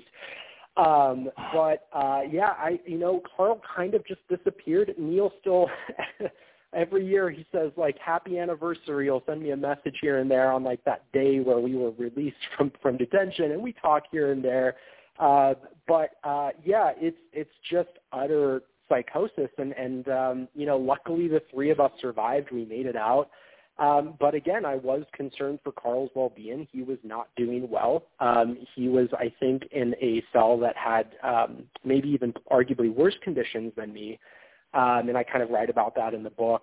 Uh, and, and that was largely, I think, due in part to some of the people he was locked up with. But um, you know, there was there was genuine concern. The one time we were, you know, released from our prison cells a week to go on like a you know a freezing cold march around the courtyard for for a few minutes uh, you know, I would be able to see him or I'd be able to see um, Neil, and just kind of catch up and be like, hey, how are things? What's happening in your cell? Have you heard anything? You know, have you heard from your embassy? Have you heard from yours? And and, and so we had those kind of conversations, and you know, information in a, in a you know black site Chinese prison cell is really a form of currency. It's it's it's everything, and so um, luckily, you know, where and when we could talk, you know, I tried to be supportive to Carl and stuff. But yeah, we I do hear from uh, Neil. Carl, I, I he just kind of, I don't know, I disappeared. But um, I do. Neil and I still do talk from time to time. Yeah, and the other thing the two of you have in common, Jim, is you're both IP guys. So uh, uh, Neil, you're you oh, put I'm not together an IP a, guy. No, I'm no? not an IP oh. guy. No, no, Oh. no, not me. Nope. Give that to anybody else but me. well, we're going to have to have both of you uh, back on uh, when I do have the new internet hookup. If I ever get it hooked up, I actually ended up having to call into the corporate offices, so things got started to get moving. So we'll see how soon we can do that, because that way I can get you both on the video, uh, so that we can all see each other as we're talking. It's great to do it this way, but I'd like to look at people and see them as we're talking. It, it brings a, a more intimate uh, feel and more informative feel to the show. So hopefully that'll be real soon for the two of you. That'd be great. Annie. Yeah, that'd be great. Looking forward to it. Well, well, Steve, uh, where else can people find you besides looking on Amazon for surviving Chinese communist detention? Your book. Yeah, uh, well, uh, I am on uh, Gab, um, and so I, I'm pretty easy to find. I mean, uh, you can search my name, or you can search in Chinese Communist Detention. I'm there, um, and then I am also on on LinkedIn uh, as well, where I do a lot of advocacy on both platforms, really kind of just pushing information uh, and sharing other. There's a lot of other great voices who are doing and, and pushing and creating great content about this. Um, you know, in, in some cases, one of them is the first YouTuber, Western YouTuber ever uh, in mainland China, uh, who who kind of fled China and, and, and you know came to the United States. And there's there's a lot of different kind of voices who you know I try to kind of share their stories and promote not only my own but theirs as well to make sure that we're all kind of you know advocating and being heard in some capacity. But uh, yeah, I would say Gab and, and LinkedIn are probably my two you know best platforms. Okay, and then Jim. Well, probably the best way to get my book and to read a lot of the articles that I've written over the years is to go to my website, which is crisisnow.net, crisisnow.net. And there's a direct link to the Amazon page uh, to order my book uh, right there at the top of the, uh, right there at the beginning of the page. And then beneath it are links to archives of my articles over many years. And matter of fact, you're also the author of the Red Green Axis series, and I see you That's now have true. a new one Mhm. out, uh, the Red Green Axis 2.0, which you did not Yep. send me. Shame on you. You got to sign a copy Oh and send my me a goodness. copy. All right, I'll do that. I'll do that. As soon as I get back, I will All right, that. and there's a link to your website over on on the show page too. So as they listen to the archives, they can click on uh, Steve, the link to your book, "Surviving Chinese Communist Detention," and Jim, your new book, "Who Killed." Who was? I'm not. No, not who killed. Who was Karl Marx, as well as to crisisnow.net. God bless you both. And you know, as soon as I get this up and running the way I want, I'm going to have you both back. Great, Annie. Thanks so much for having me. Thanks so much Looking Yeah, y'all take God care. Yeah. Thank you All very right. much. All God right. bless you, both of you, Steve Take Scher and James Simpson. James still is my teddy bear. I don't care how much weight he lost. anyway, uh, let's bring on our next victim. And I'm not going to be traveling to Florida if I don't treat him too well. Uh, Sheriff Gator DeLoach, welcome back to the show, Gator. How are you today? I'm doing great, Annie. How are you doing today? I am doing fine. Matter of fact, I've got all these notes, and I'm going to wave them in front of the camera from what I was doing with Jim and Steve, and it's like about an inch thick with Jim's other book, uh, and I haven't didn't even get to touch them. Holy moly! Uh, but what an interview. Anyway, um, uh, Curtis told me that you wanted to come on the show because you people are talking about the southern border and illegal aliens uh, flooding across, and they always talk about Texas and they Arizona. But no one really talks about what's going on in Florida, especially in the Everglades. Give us the lowdown and the scoop. Annie, let me just tell you, uh, Sheriff Gordon Smith and I and several other sheriffs from across the state actually had an opportunity to accompany uh, U.S. Representative Kat Cammack and some of her staff to McAllen, Texas last week, and I was I was in shock at uh, at what we saw when we got out there. Uh, so you know what I would say to you is yes, there is there is a crisis beyond epic proportions at the uh, southern border um, that the Border Patrol and Texas Department of Public Safety and National Guard are, are trying their best to uh, control right now. Um, but the re- the reality of it is is that it's not just there. Every every town in the United States is a border town. Um, right now, we're in the process of uh, wrapping up a, uh, um, a a very lengthy investigation that stretched uh, almost over a year now. Um, that I'd love to share some more details with you about, but unfortunately, we're still tying up some loose ends from that case. Uh, but it has a direct nexus back to Mexico and the border, where uh, all of us sheriffs collectively and Representative Cammack just visited. Um, I can I can tell you that there were some uh, large seizures of uh, of drugs that were made in that case, and several arrests. And I'm eager to to share some information with everyone about that. But it's just going to be a little bit longer before we're able to really release any of those details. So, you know, this immigration issue really affects everyone in the United States, not just those that are uh, sort of on the front lines or at ground zero, so to speak. Well, we got Sheriff Gordon Smith with us too. Uh, welcome aboard, sir. Welcome. Enjoy. Listen to your show. Oh, thank you so much. And, and you how are you linked up with uh, Gator here? Uh, one is we're neighbors. Uh, we've been friends a long time. I've worked in law enforcement for quite some time now. But uh, I'm going to tell you, my eyes were wide open. I received so much information in such a short period of time at the border. It was trying to like to get a drink of water out of a fire hose. It was so overwhelming just to see firsthand the crisis. And we say when Sheriff DeLoach mentions that the border town is every town in America, it really is. These individuals are processed in about three, three and a half hours. They're put on a plane, train, or automobile, usually with most time, the majority with no ID, uh, bypass security procedures, and all across America. One, only being checked for, for head lice and scabies, and no other tests. So we don't know what they're bringing across with with every the pandemic supposedly going on and putting people at risk. A lot of times without masks, loading them up and flying them to every town across America. And we're, we're seeing an outbreak of more of this COVID, and now they say it's the Delta uh, variant but it's very possible it's coming across the border. And what we're seeing being admitted to hospitals could be the, these very people. We're not being told the truth by our government. Are we? Well, are we being told set, any truth? I'm, I'm telling you right now, it's most of what we're getting is propaganda. When they get up there and tell lies that we know are lies, those of us on the front lines each and every day. I can remember Sheriff DeLoach saying we could hear him coughing on the other shore and they're getting these rafts. And he's like, uh, we were trying to get a child from a, a, a coyote that was bringing a raft over, threatening to throw the child in the water. And we're trying to get to where we can get these children off this, this raft. And, and, you know, and he's like, Sheriff, you don't have gloves on, without even thinking about it, grasping it.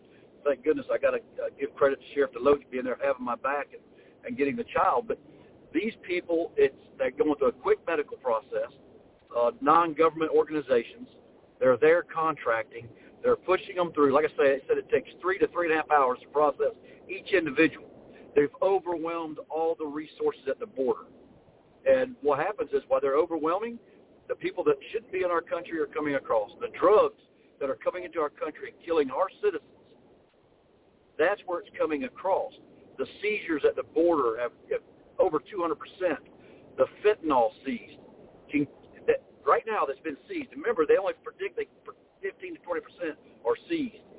There's been enough fentanyl to kill every man, woman, and child in the state of Florida nine times. If I don't grind your gears, I don't care what party affiliation you have. As Americans, that should make you very upset. And there's an irony to this whole thing here, Gator, because they're denying uh, access to the United States Cuban refugees. Cubans that are actually out there actively pro- protesting communism and trying to get freedom for their nation and trying now to flee to the United States to get that freedom. They're denying them. But those that would turn around and in the end destroy our nation, they let freely over the border. I, I don't, do, do you smell hypocrisy here at all? Uh, you know, it, it, it reeks of it, Annie. Uh, you know, the, the Biden administration has made it very clear that uh, they have no regard for uh, the poor Cuban refugees who are trying to flee communism, but yet will allow uh, illegals from Mexico. Here, here's the problem, though. It's not just illegals from Mexico. Uh, during an intelligence briefing that Sheriff Smith and I sat through, we actually found out that there are immigrants coming through Mexico from 140 different countries that include China, Romania, Guatemala, Honduras, and frankly all over the globe to be honest with you and they're they're flocking there in droves. So they're coming there. The cartel of course owns all the land on the mexican side of the rio grande and they're charging about six thousand dollars a head to uh to mule or to smuggle these people across with the the codes that they use so just in the Rio Grande Valley sector that Sheriff Smith and I visited, which is kind of the epicenter of the uh, the immigration crisis right now, there's about 3,000 people a day that the Border Patrol is intercepting and processing. So, you know, simple math will tell you that just in that sector alone, the cartels are making about $18 million a day in that sector alone. Whoa. On 3,000 people that are coming across. The United States government is subsidizing the largest human trafficking organization ever in the history of this world, and the blood is on Joe Biden and Kamala Harris's hands and their cronies. That is that that's stunning. No wonder why the cartel is not going to let us stop. Uh, the cartel will end up running the United States if we keep this up. Uh, I don't see any other you know, option to that because now they're buying off the politicians to keep this open.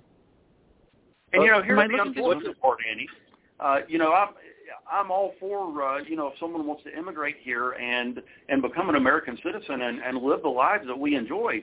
Uh, but there's a legal process that you have to go through to do it, and, and and with that, there's an expectation that whenever you come over, you learn the language, you learn our customs, and you contribute something meaningful to this country while at the same time celebrating your own heritage. I don't think me or or you or anyone else has uh, you know has a, a minute's worth of trouble with that. But there's there's a legal means to go through gaining your citizenship, and it's it's not easy. It's not for the faint of heart.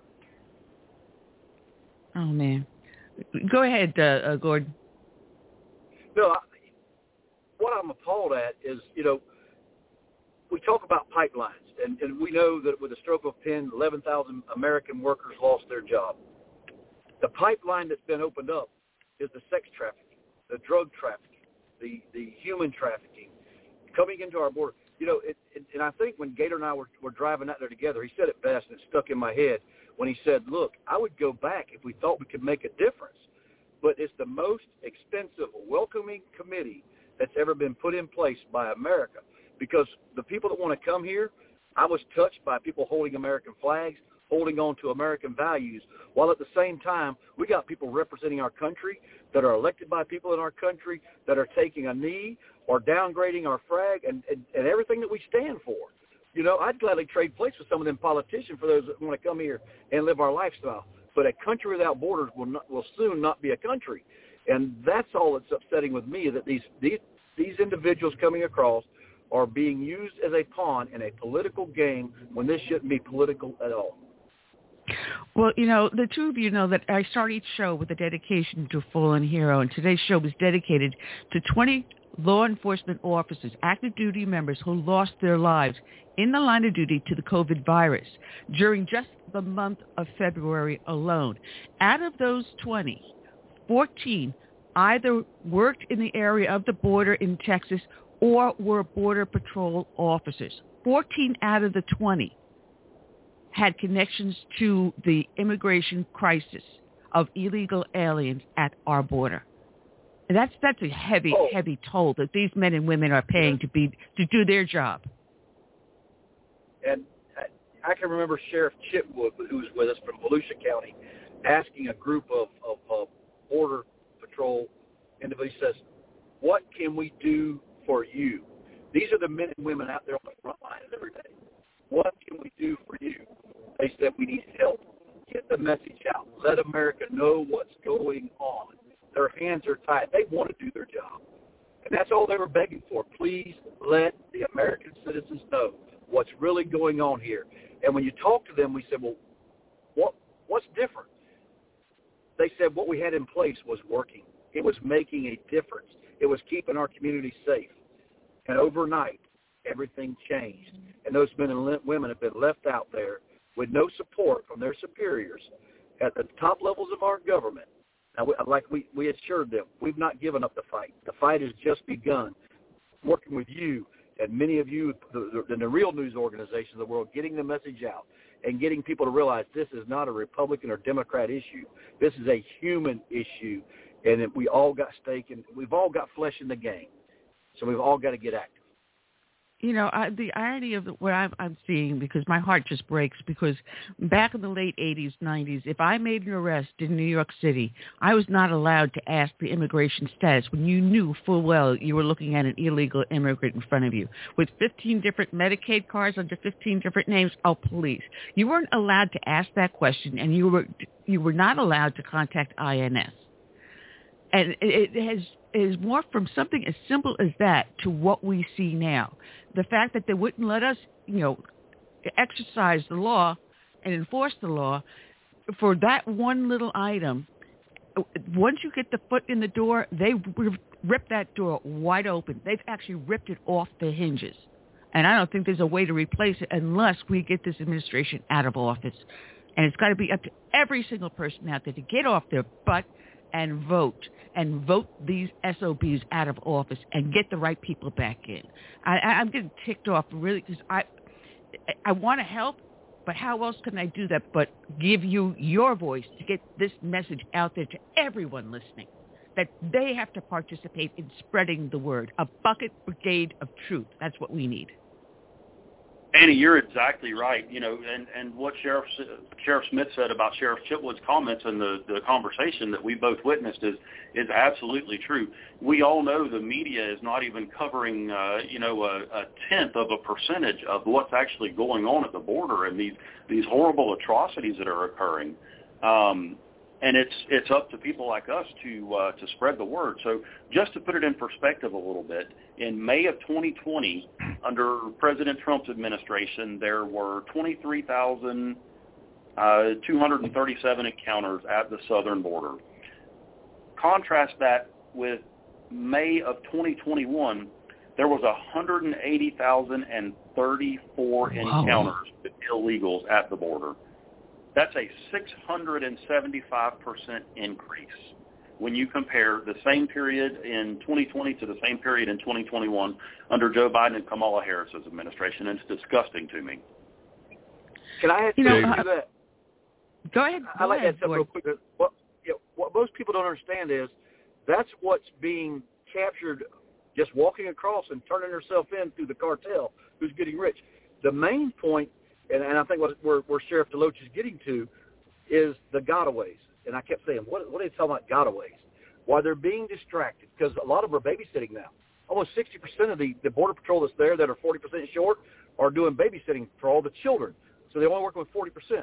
Gotaways are the individuals, why they're tied up with these processing and doing this, are the ones that they've seen on radar, uh, the ones that they're tracking through the, the balloons and the, the drones and all these type things. They know they're there, they just can't catch them. And the gotaways are for over 400%. What they call gotaways that are getting into our country. Those are your people that shouldn't be here because they're criminals, people that are mules hauling the drugs and, and taking the sex traffic or the, or the, or the slave labor uh, to America. Yes, gang members, uh, sex offenders, um, violent criminals. Um, the the day that we were there, there was over 204 gotaways that uh, that were documented and were never found the uh, previous day. So year to date, uh, there is over 200,000 gotaways who have evaded the uh, border patrol border patrol because the president's directive is uh, the border patrol is on largely a, a humanitarian mission now Um, and you know these these uh, these coyotes that smuggle everyone across, they're so unscrupulous.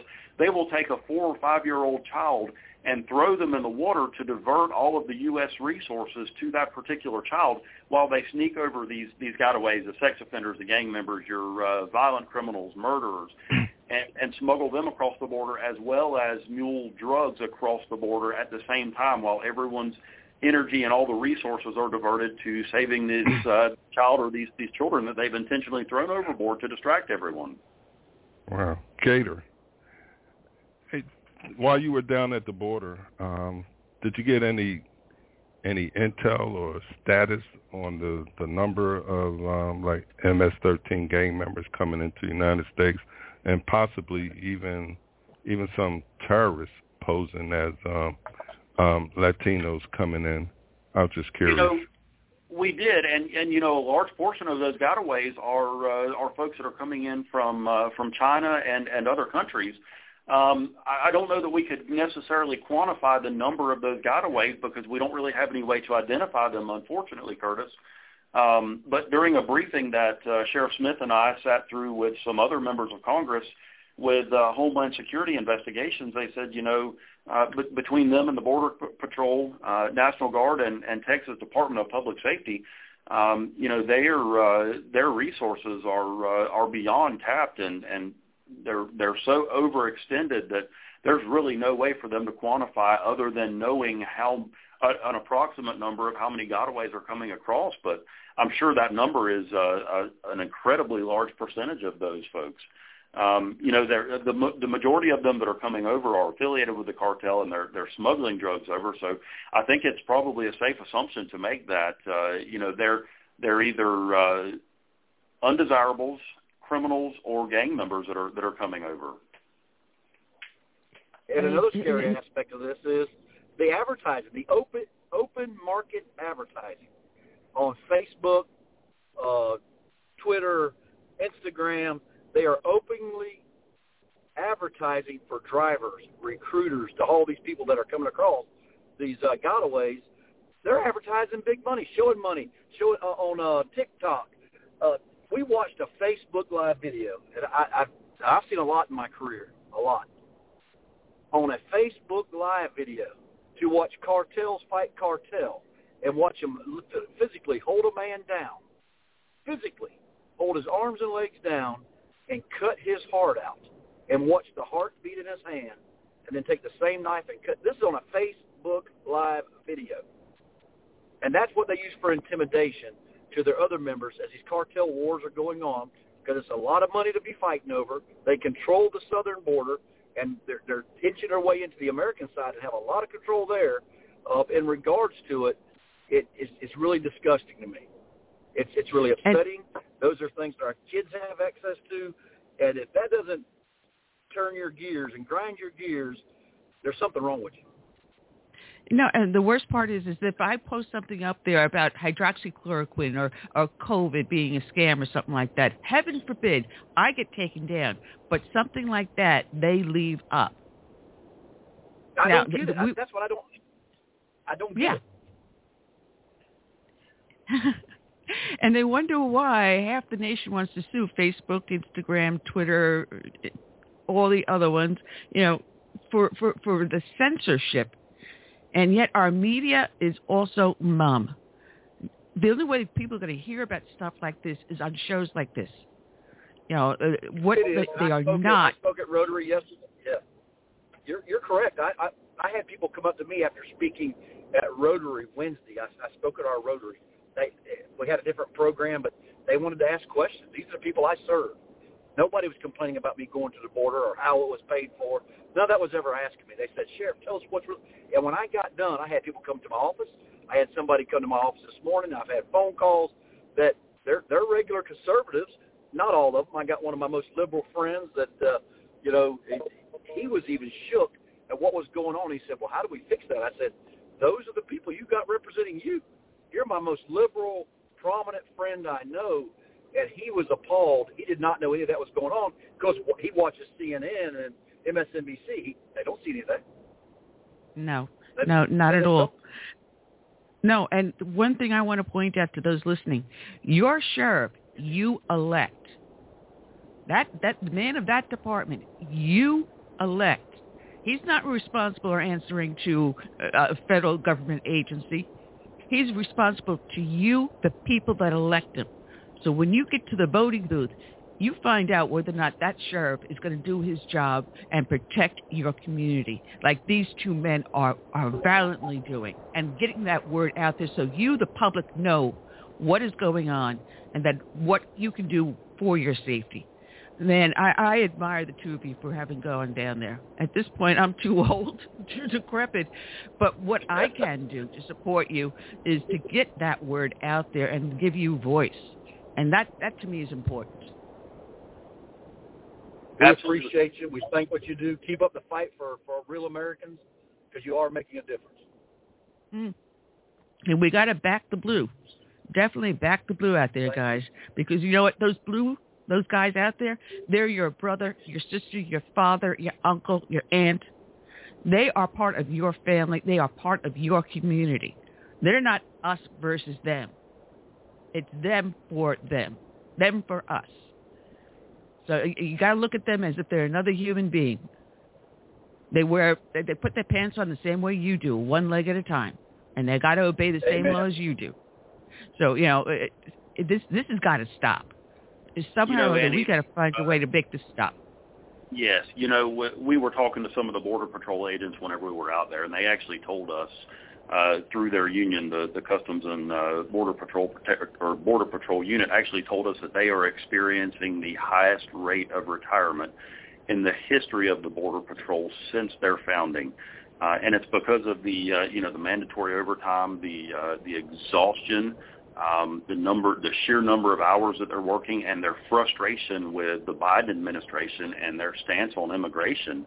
Uh, you know, they're saying we can't we can't do this, uh, and they're they're leaving in in droves, and it's it's terribly unfortunate. And you know, we we talked a little bit ago, a few minutes ago, about the uh, the, the Cuban refugee crisis, and the the Biden administration has been. Uh, largely silent and refusing to uh, you know to allow them to immigrate here uh, and I, I can only surmise that's because their beliefs, uh, you know, they're anti-communist, anti-socialism. Their beliefs align very closely with us.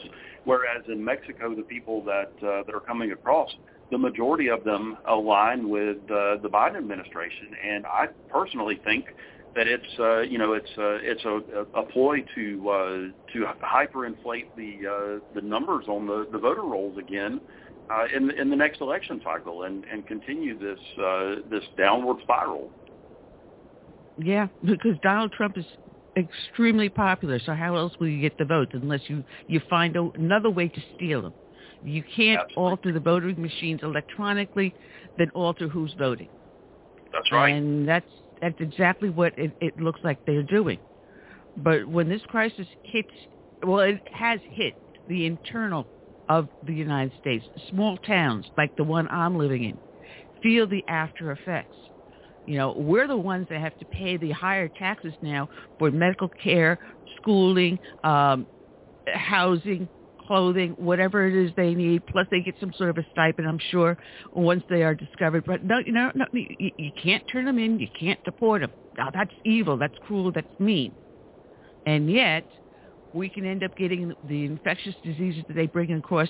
We haven't seen leprosy here in decades, and suddenly you have cops in L.A. coming down with leprosy, tuberculosis, uh, measles, things that we eradicated are now back here with a vengeance. So it's not just COVID, it's all the other things. And then you Absolutely. bring in, as you said, the criminal element, the drug dealers, the gang members, the sex offenders. And these kids that are coming across, they're being assaulted. Not just the adult women, but the little children. There was uh, someone did carry a story. It might have been up on Newsmax that one little girl was attacked so often by the gang members, and she completely lost her ability to speak because her voice was was destroyed, screaming. Annie, there were children that Sheriff Smith and I and the others actually encountered that had actually lost their voice. And we asked some of the Border Patrol agents, and, and during one of the intel briefings, they said that they lose their voices because they scream so much uh, the average girl from the time that uh, they leave their homes um, to the time they make it to the border will be raped one or two times a night. So what's happening is their parents, in anticipation of that, uh, are actually putting them on birth control before they leave until they arrive at the border. It's it's absolutely appalling what we're what this country is is allowing and what uh, what this administration is, is turning us into. And if you want to know something else that's even more frustrating, so after these individuals are processed and the Biden administration buys them a plane or a bus ticket anywhere in small town USA they want to go, there's a local charity there that gives them a $3,000 supplement to quote get them on their feet. However, they don't tell you the whole story. That charity then turns right back around and applies for reimbursement for FEMA out of our hurricane relief fund. $3,000 per person they're getting. Oh, jeez. I know the NGOs have been uh, assisting in this one, but uh, this this is crazy. But if you look at some of these NGOs that worked with the UN for the uh, refugee resettlement program a number of years ago, are the very same ones that are working with FEMA for these illegal aliens and and protecting them, and they get paid by compliments of you, the taxpayer. Yes, that's absolutely right, and people don't uh, don't realize that. And some of those is that are there, it's not uh, just a nonprofit. A lot of these are the local, not local, but the nationwide churches, such as the Lutheran Church, Catholic bishops. These are some of the organizations so when you're, you're you're going to church and kneeling there, you better find out whether or not one of the organizations that they support is one of these that is helping bring over illegal aliens to destroy this nation. You better darn well make sure you know where your money's going if you make a charitable contribution. Oh man. Well, guys, you're doing a fantastic job, and you you know Gator and now Gordon, you're a friend of the show now. Um, you're welcome back anytime. Yes, thank ma'am. So I, I want to tell you, it was, it was an education you can't get in the classroom, and, and I thank you for informing America of what's really going on in the border. And if anyone wants to get in touch with either one of you, they can click on the link on the show page, which brings them over to the Putnam County Sheriff's Office, so they can contact you if they have other additional questions that they would like to ask and get more information. Absolutely. Thank you so much, Annie. I hope y'all have a wonderful afternoon, and we look forward to talking to you soon. All right. God Y'all bless. take care. All right. Have Sheriff a great Thanks. DeLoach and uh, Sheriff Gordon right. Smith. I want to thank them both for being with us. It was great. Thank you, Chris, for bringing them on. And uh, I do believe we have our last victim of the day. He is new to our show. He is also a newbie over at the Heritage Foundation. So, Tom, thank you for sending him over. Dr. Samuel Gregg. He's a visiting scholar at Heritage Center for American Studies and he's an expert on socialism and everything we've been talking about today. Good afternoon, Samuel. How are you today? I'm very well. Thank you for having me on. It is our pleasure. Um, you have an interesting, interesting article because one of the things we were asking all throughout the show is, what is it that are making these kids growing up today to uh, favor socialism over our free market economy. Uh, they seem to think that this is some pie in the sky thing, that we're going to have equality, we're going to have social justice. But that's not how human nature works, is it? No, I think if you look at um, the reasons why younger people, by which I mean between the ages of 18 and 34, uh, saying that they favor socialism and uh, are not so enthusiastic about markets and capitalism. Well, there's all sorts of reasons they offer. It's things like they want more equality, or they want more justice, or they're concerned about what they see as a maldistribution of wealth throughout the country, etc. They're often very imprecise about what it is they actually want. They probably don't want centrally planned economies. But maybe they want something like a European social democracy. Maybe they want more redistribution. They're pretty vague, actually, when it comes down to saying what they mean by socialism. But what we do know is that they're very much against capitalism, or what they perceive to be capitalism. And I think there's several reasons for this. One is, uh, you mentioned it just before, what they are hearing in the universities and colleges Uh, it's no secret these institutions lean to the left. They've just become much more overt about it over the past 10 years. So if you're constantly hearing every day you're in, in class that markets are bad and capitalism is responsible for all the world's evils, you shouldn't be surprised that a lot of them start thinking that way. The second thing I'd say, which has had a major influence in terms of shifting people's thinking about, younger people thinking about economic questions, is something that happened, uh, well, I guess it's now 13 years ago. The uh, financial crisis and the Great Recession. Now, I could give you lots and lots of reasons as to why uh, extensive government regulation of the housing industry, bad monetary policy, and bad financial regulation played a major role in that. But I don't think we can underestimate just how much damage that did in a lot of Americans' minds to their faith in capitalism. In some respects, I think we're still recovering as a country in terms of the way we think about economic questions and our instincts about economic questions from that particular catastrophe. So I think if you look at that, you look at some of these historically specific features that are going on, uh, you look at what's being taught, colleges and universities around the world, I don't think it's so surprising that we see quite a number of young Americans, including not just uh, not just young Americans who describe themselves as progressive, but as I pointed out in my National Review article, there's a there's a fair number of self-described young conservatives who are also skeptical about markets. So for those of us who have uh, a strong belief that markets work, then I think we have our work cut out for us. Well, I think if you t- look at it from a conservative side, the skepticism uh, comes from where we see something like Nike. Uh, here you're, you're talking about social justice, but Nike has no problem using slave labor out of China for their products. Uh, you have Coca-Cola that is woke. Uh, actually, someone, a friend of mine on Long Island, sent me a picture of himself holding a can of Coke, and the side of it said, "Try not to be too white," or something to that effect. You know, when right. you see a corporation like that starting to behave and entertaining CRT, the critical race theory, and forcing their executives and employees to bow down to CRT, then you, you, you begin to wonder uh, what is happening to our market. Yes, indeed. I think the phenomena of woke capital, as it's called, or the phenomena of large corporations getting very politically activist in a left-leaning direction. That certainly explains, I think, why quite a number of young conservatives uh, uh, are not so enthusiastic about capitalism. Now, one of the things I often will say to them is that, look, what these corporations are doing has nothing to do with markets per se.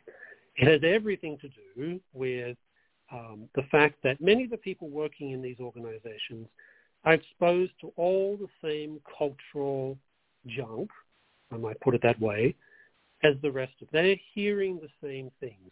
And they also want to somehow appear to make sure that they are, you know, they're in the business world. They want to make, to prove to their friends. They want to prove to their spouses. They want to prove to their children that they are, the fact that they work in, in business does not mean that they are also um, not progressive. So I think that's part of what's going on there. So one of the challenges that exists is to somehow exorcise these tendencies to wokeness that exist within the uh, cap- the world of the corporation, the world of business. Because my concern is that you're going to end up with a lot of people turning against markets from the right because they will start saying, well, markets are just, and business, they're just the place of wokedom. This is where all these things happen. Uh, so I believe that we, we must somehow strike back against business.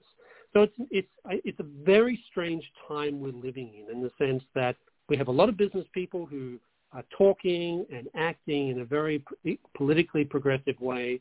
We have young conservatives alienated by that, and we have a large number of, even larger number of um, Americans who describe themselves as progressives, who associate capitalism with basically with injustice.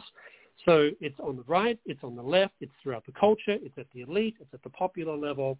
So those of us who believe in markets and defend markets, uh, we have multiple jobs to do in this very strange time. It is. It is. And part of the problem we have is that, you know, socialism denies human individuality, whereas the free market economy, or as the left likes to call us capitalist, I think uh, Milton Friedman had it correct. It, the correct term is free market economy. Um, we look at it as the individual of freedom, of less government interference. Uh, but in today's society, everything is instantaneous. It's disposable. It's easily dispersed through social media. And this is where I think everything gets distorted. Uh, where, um, for example, Goya is, is, is making a killing because they decided not to be woke. Um, they decided to yeah. stay with the free market economy, whereas now uh, Coke is having a little bit of a struggle because they lost a huge portion of the market. You know, uh, uh, when they see actual socialism in action, and you end up feeling the effects of it, I think it's going to be a backlash. Honestly, I think we'll we'll start to shift back to a true free market you know economy. Well, one of the beauties of markets is it does provide these automatic feedback mechanisms.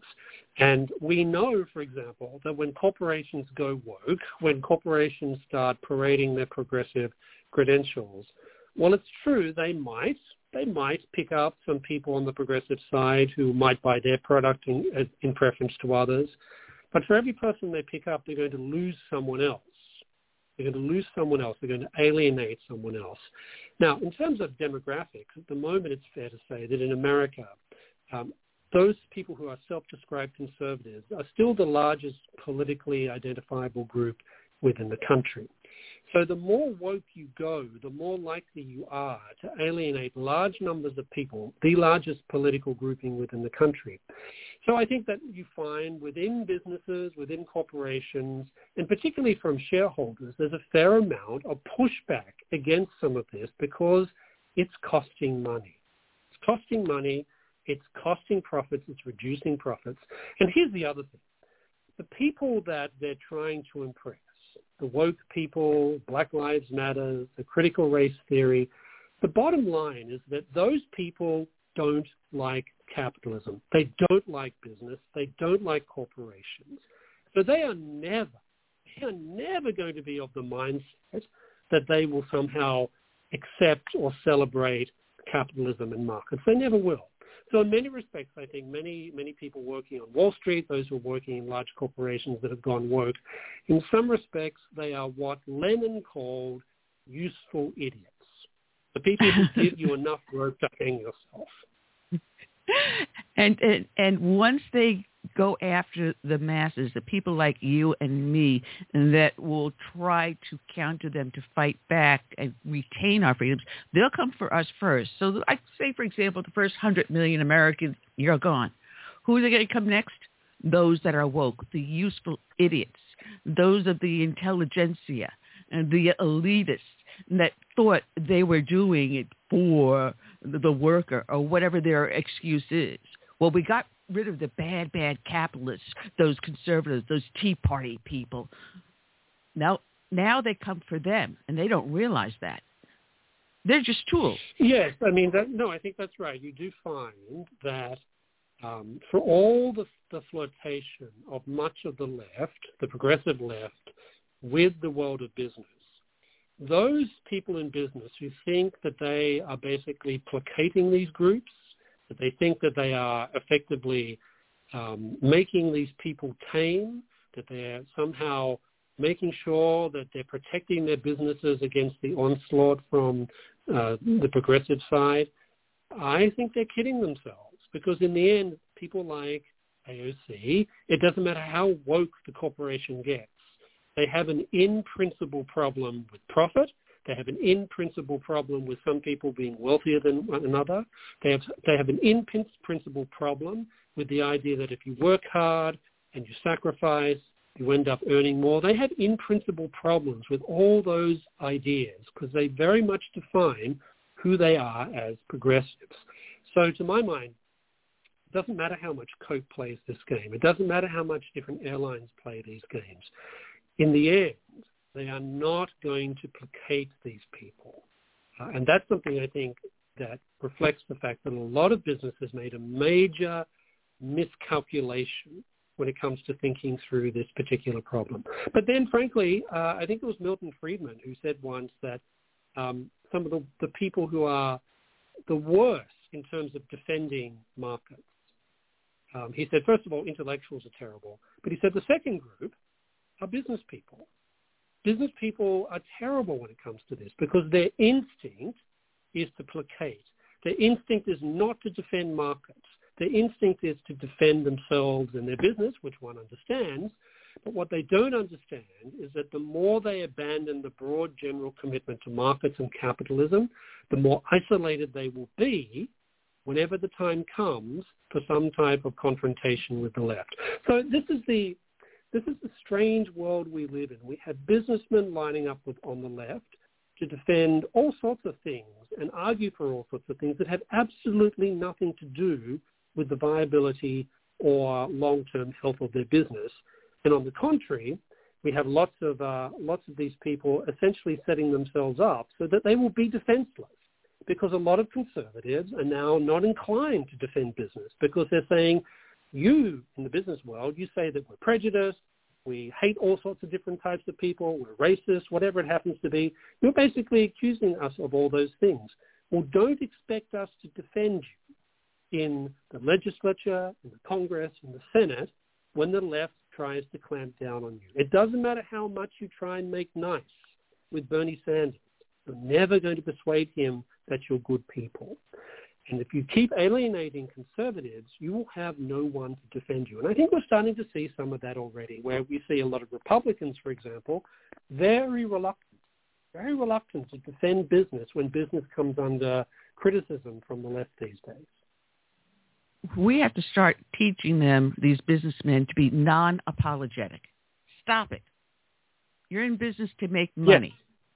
Yes. Period that is what you want. That's what you're there to do. You're there to provide a good and service that we, the public, desire. You found something that we desired, just produce it. Forget about all the other crap and don't apologize. Stop it. Just well, this very is also part of the problem, right? I mean, a lot of business people are very good at running a business, making profit, paying their workers, producing goods and services that people want. But they're often very inarticulate when it comes to defending business. They'll say things like, well, we contribute to society by being philanthropic. We contribute to society by giving things, you know, giving donations or supporting good causes, etc. And that's all fine. There's nothing wrong with that per se, but that's not the purpose of business. We need to remember, and this is maybe something, something we've forgotten in general, right? Every organization has its own particular purpose. Business is there to make profit. Religious organizations are there to talk about religion. Politicians do politics. Civil society groups do civil society. We don't have um, you don't have the military running businesses. You don't have the business, running the armed forces, you, conducting the, the security of the United States. And I think in some respects what we're seeing is a breakdown of this understanding that every organization, whatever it is, has a particular purpose. And it is usually a mistake for an organization to depart significantly from what its key objectives are. Exactly, exactly. Now, I was a business owner. I also managed a couple of businesses, and you know, people would come in. I couldn't care what ethnicity you were, what gender you were, what your politics were. I was there to provide a service for you and that's all I I did. You know, I wasn't going to ask you any political questions, and I appreciate my customers not turning around and asking me. All right, you're here. This is what you want. Boom, there you go. Let me know if everything worked well, out all right, and that's it. Yes, and this that's right, and this is part of the difficulty that we find now, and that is that for the left, remember, for the left, everything is politics there's nothing outside politics. There's nothing above politics. There's nothing below politics. Everything for the left is politics. So they can't leave things like business. Put it, they put that aside. They can't look at civil society and say, okay, you're doing what you do. We're not going to interfere with what you're doing. They find it very hard to separate these things out.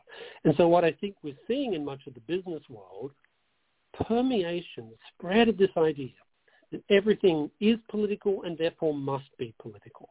And until I think there is some type of major correction of that type of thinking whereby we turn around and say, look, not everything is political. Not everything is a question that needs to be voted upon. Not every organization has to have as its central purpose the promotion of particular causes. And until we do that, I think, we're going to find ourselves, and those who are familiar with the business world will find themselves endlessly being dragged into all sorts of things that have literally nothing to do with their central purpose. Because the left refuses to see anything as being beyond politics. That's a big difference, by the way, between progressives and conservatives. Conservatives say politics is important, but there's other things that are also, if not more important. Family, people's faith life, their, their economic, commercial activities, uh, the, the, the, the, the philanthropy, all sorts of things that, strictly speaking, are not directly political. The left, however, they make no distinction in that regard. So I think this is part of what we see going on when it comes to some of this phenomena of woke capitalism and the steady politicization of business in these types of progressive directions. And now here's here's the really sad part about all of this. It's a small minority of our population that pull these stunts, and they've got themselves insinuated into these corporate boardrooms. A handful of people will dictate to a large corporation or even to a mid-sized corporation what their wokeness should be. Instead of kicking them out saying, uh, listen, I've got, say, 5 million shareholders and you're only a couple hundred people, so you're not going to influence how we do business. Thank you and have a nice day. But we allow a minority to control the majority. That's part of the problem. And the other part of the problem, frankly, is human resources departments within many large businesses and many large corporations. The left are not stupid. They know where the pressure points are when it comes to the world of business. They know, for example, that when you look at business, that a lot of decisions that are not made by executives tend to happen in HR departments. And I'm very convinced, in fact, I think there's a fair amount of evidence to, to suggest this, that a lot of people who are on the progressive side have basically made themselves, made their way into things like the HR department, the personnel department, and the per- one of the things they're doing there is basically screening out people who are um, more centrist or more conservative and actively promoting progressive people and progressive ideas and progressive causes, causes as part of what they think their job happens to be. So I often say to people, if you want to fix part of this problem with woke capitalism, have a good look at your human resources department. I think you'll find a lot of it is coming from the small number of people who work in there, but who exert much more influence uh, than sometimes than the, the CEO upon the culture and personnel of a given organization. And the worst part is they have control over the uh, business's handbook. So whatever rules, regulations, etiquette that's written into the company policy, they're the ones that do the writing and controlling. Uh, there was an interview I saw just last week. Uh, this guy was an IT guy, and he was gay. He was openly gay, but he also was a conservative. Well, everything was fine in Jim Dandy until they found out that he was a conservative and a Trump supporter. Suddenly, the next thing the guy knows, he has no promotions. He gets less and less work sent to his way. And then next thing you know, he's fired and without a job simply because he's conservative. And this is what yes, is happening. I, I definitely think, yes, indeed. And that's a very good example. You're mentioning the, the handbook, um, what you might call the rules by which any any business in fact, in many states, it's mandated that they have these types of um, things. But if you can control that, then you can control things like uh, you can find ways to screen out people by saying, well, if you say this, then you must be a racist. If you say this, then you must hate women. If you say this, then you must hate um, um, uh, people who are gay, etc., whatever it happens to be. So they're very clever in the way that they do that. So that's another thing I would suggest to business leaders who are worried about this, don't just look at your HR department. Have a look at the handbook that is their Bible, which they use when they're dealing with personnel matters. You might find some things in there that you're not so excited about. And also, before they fire, I know in many states this is this is the law. Um, I ne- definitely was in New York at the time I had worked up there. Uh, but when you put a strike against an employee, it has to be done three times before you can fire that individual. So something as simple as addressing someone with the wrong pronoun could give an unsuspecting person a strike in their folder. And if they do two more slip-ups that they may be completely unaware are slip-ups, they may be out on the ear without a job and unable to find any recourse. So that these employees have to know what's in their folder, and it's incumbent upon them Absolutely. to protect themselves that way. Absolutely, because I think if they look at these things, they'll quickly discover that that someone who's very politically savvy can use some of these things uh, very effective but also subtle ways to effectively shift the culture of a business or corporation in particular directions so that before you know it, you wake up one day and you discover that most of your staff who uh, are more centrist or who are more conservative in their views on all sorts of different issues suddenly aren't getting promoted or are all leaving the organization, either because they say, well, there's no place for conservatives here, so I'm out, or they're, they're finding themselves being gradually pushed out. So I think this is another way in which one can really deal with this problem of woke corporatism and woke capitalism. Look at the HR department, look at the personnel people, look at the handbook, and see how these things increasingly reflect political agendas rather than basic concerns for fairness, which is what these things, these people and these, um, uh, these, uh, these written materials should be about. Well, your article up on Heritage, which you wrote back on uh, July 13th, is titled Young Americans Increasingly Prefer Socialism. You add to that here's how to change their mind. It's a very interesting article. So if people have someone in their life, maybe one of their kids that prefers socialism, pull up uh, Dr. Gregg's uh, article here up on heritage.org. But you're also the research director for the Action Institute. What is the Action Institute? Well, the, the Acton, A-C-T-O-N Institute is a think tank which focuses upon the intersection of let's call it sound ethics, sound philosophy, and free market economics. So I spend, I spend half my time talking about economics. I spend half the other half of my time talking about how economics matters for questions of uh, um, ethical questions, political questions. Uh, we do work in the United States. We also do work abroad. So the website is www.acton.org. Actually, I have a link up on the show page directly below your name. So if they click on your name, it'll take them to Heritage, and you click on Acton, which I did spell correctly. I'm just my dyslexia just popped out at the moment I was reading it. and if they click on Acton Institute, it'll take you take them directly over there for you.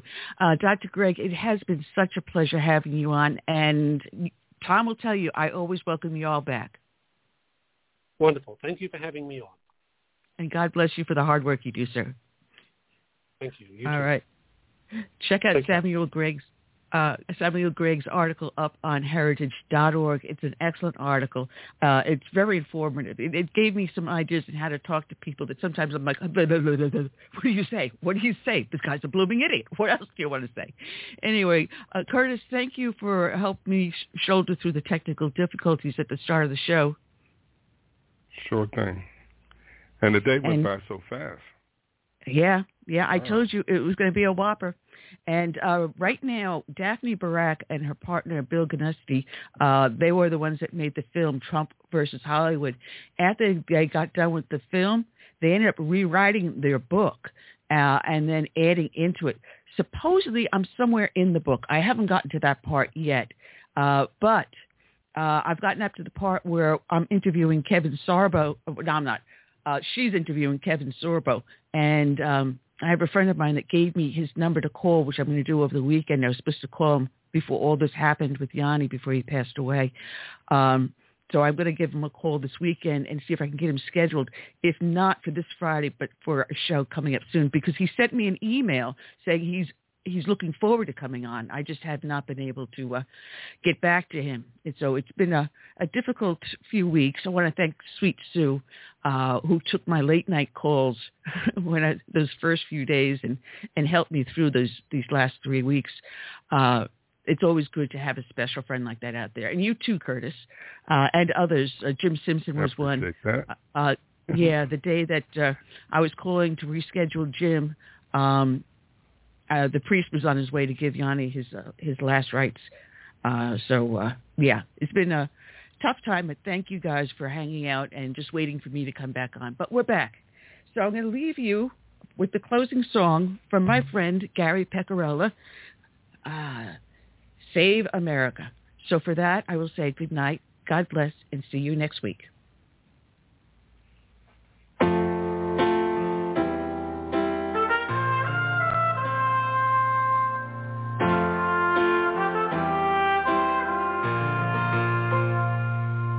I'm praying for this land I love, America, America, the home of the free. But there are people making plans to change America. They've no respect for her or what matters most to you. That's why I stand for the flag and I kneel at the cross. Long for the friends I have loved and lost. In that still believe, in God we trust,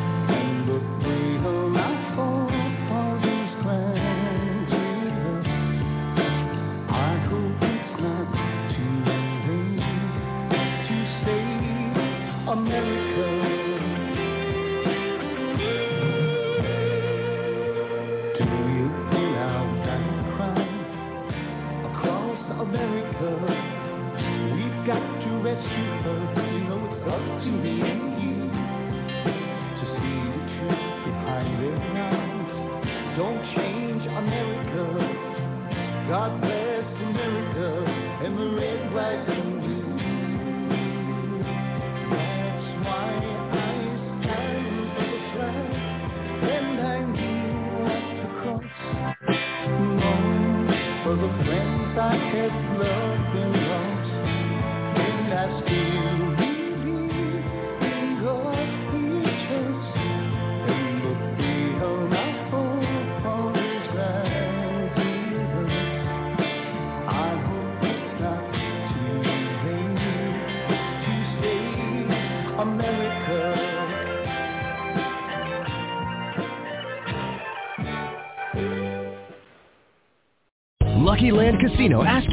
what's the weirdest place you've gotten lucky? Lucky? In line at the deli, I guess? Aha, in my dentist's office.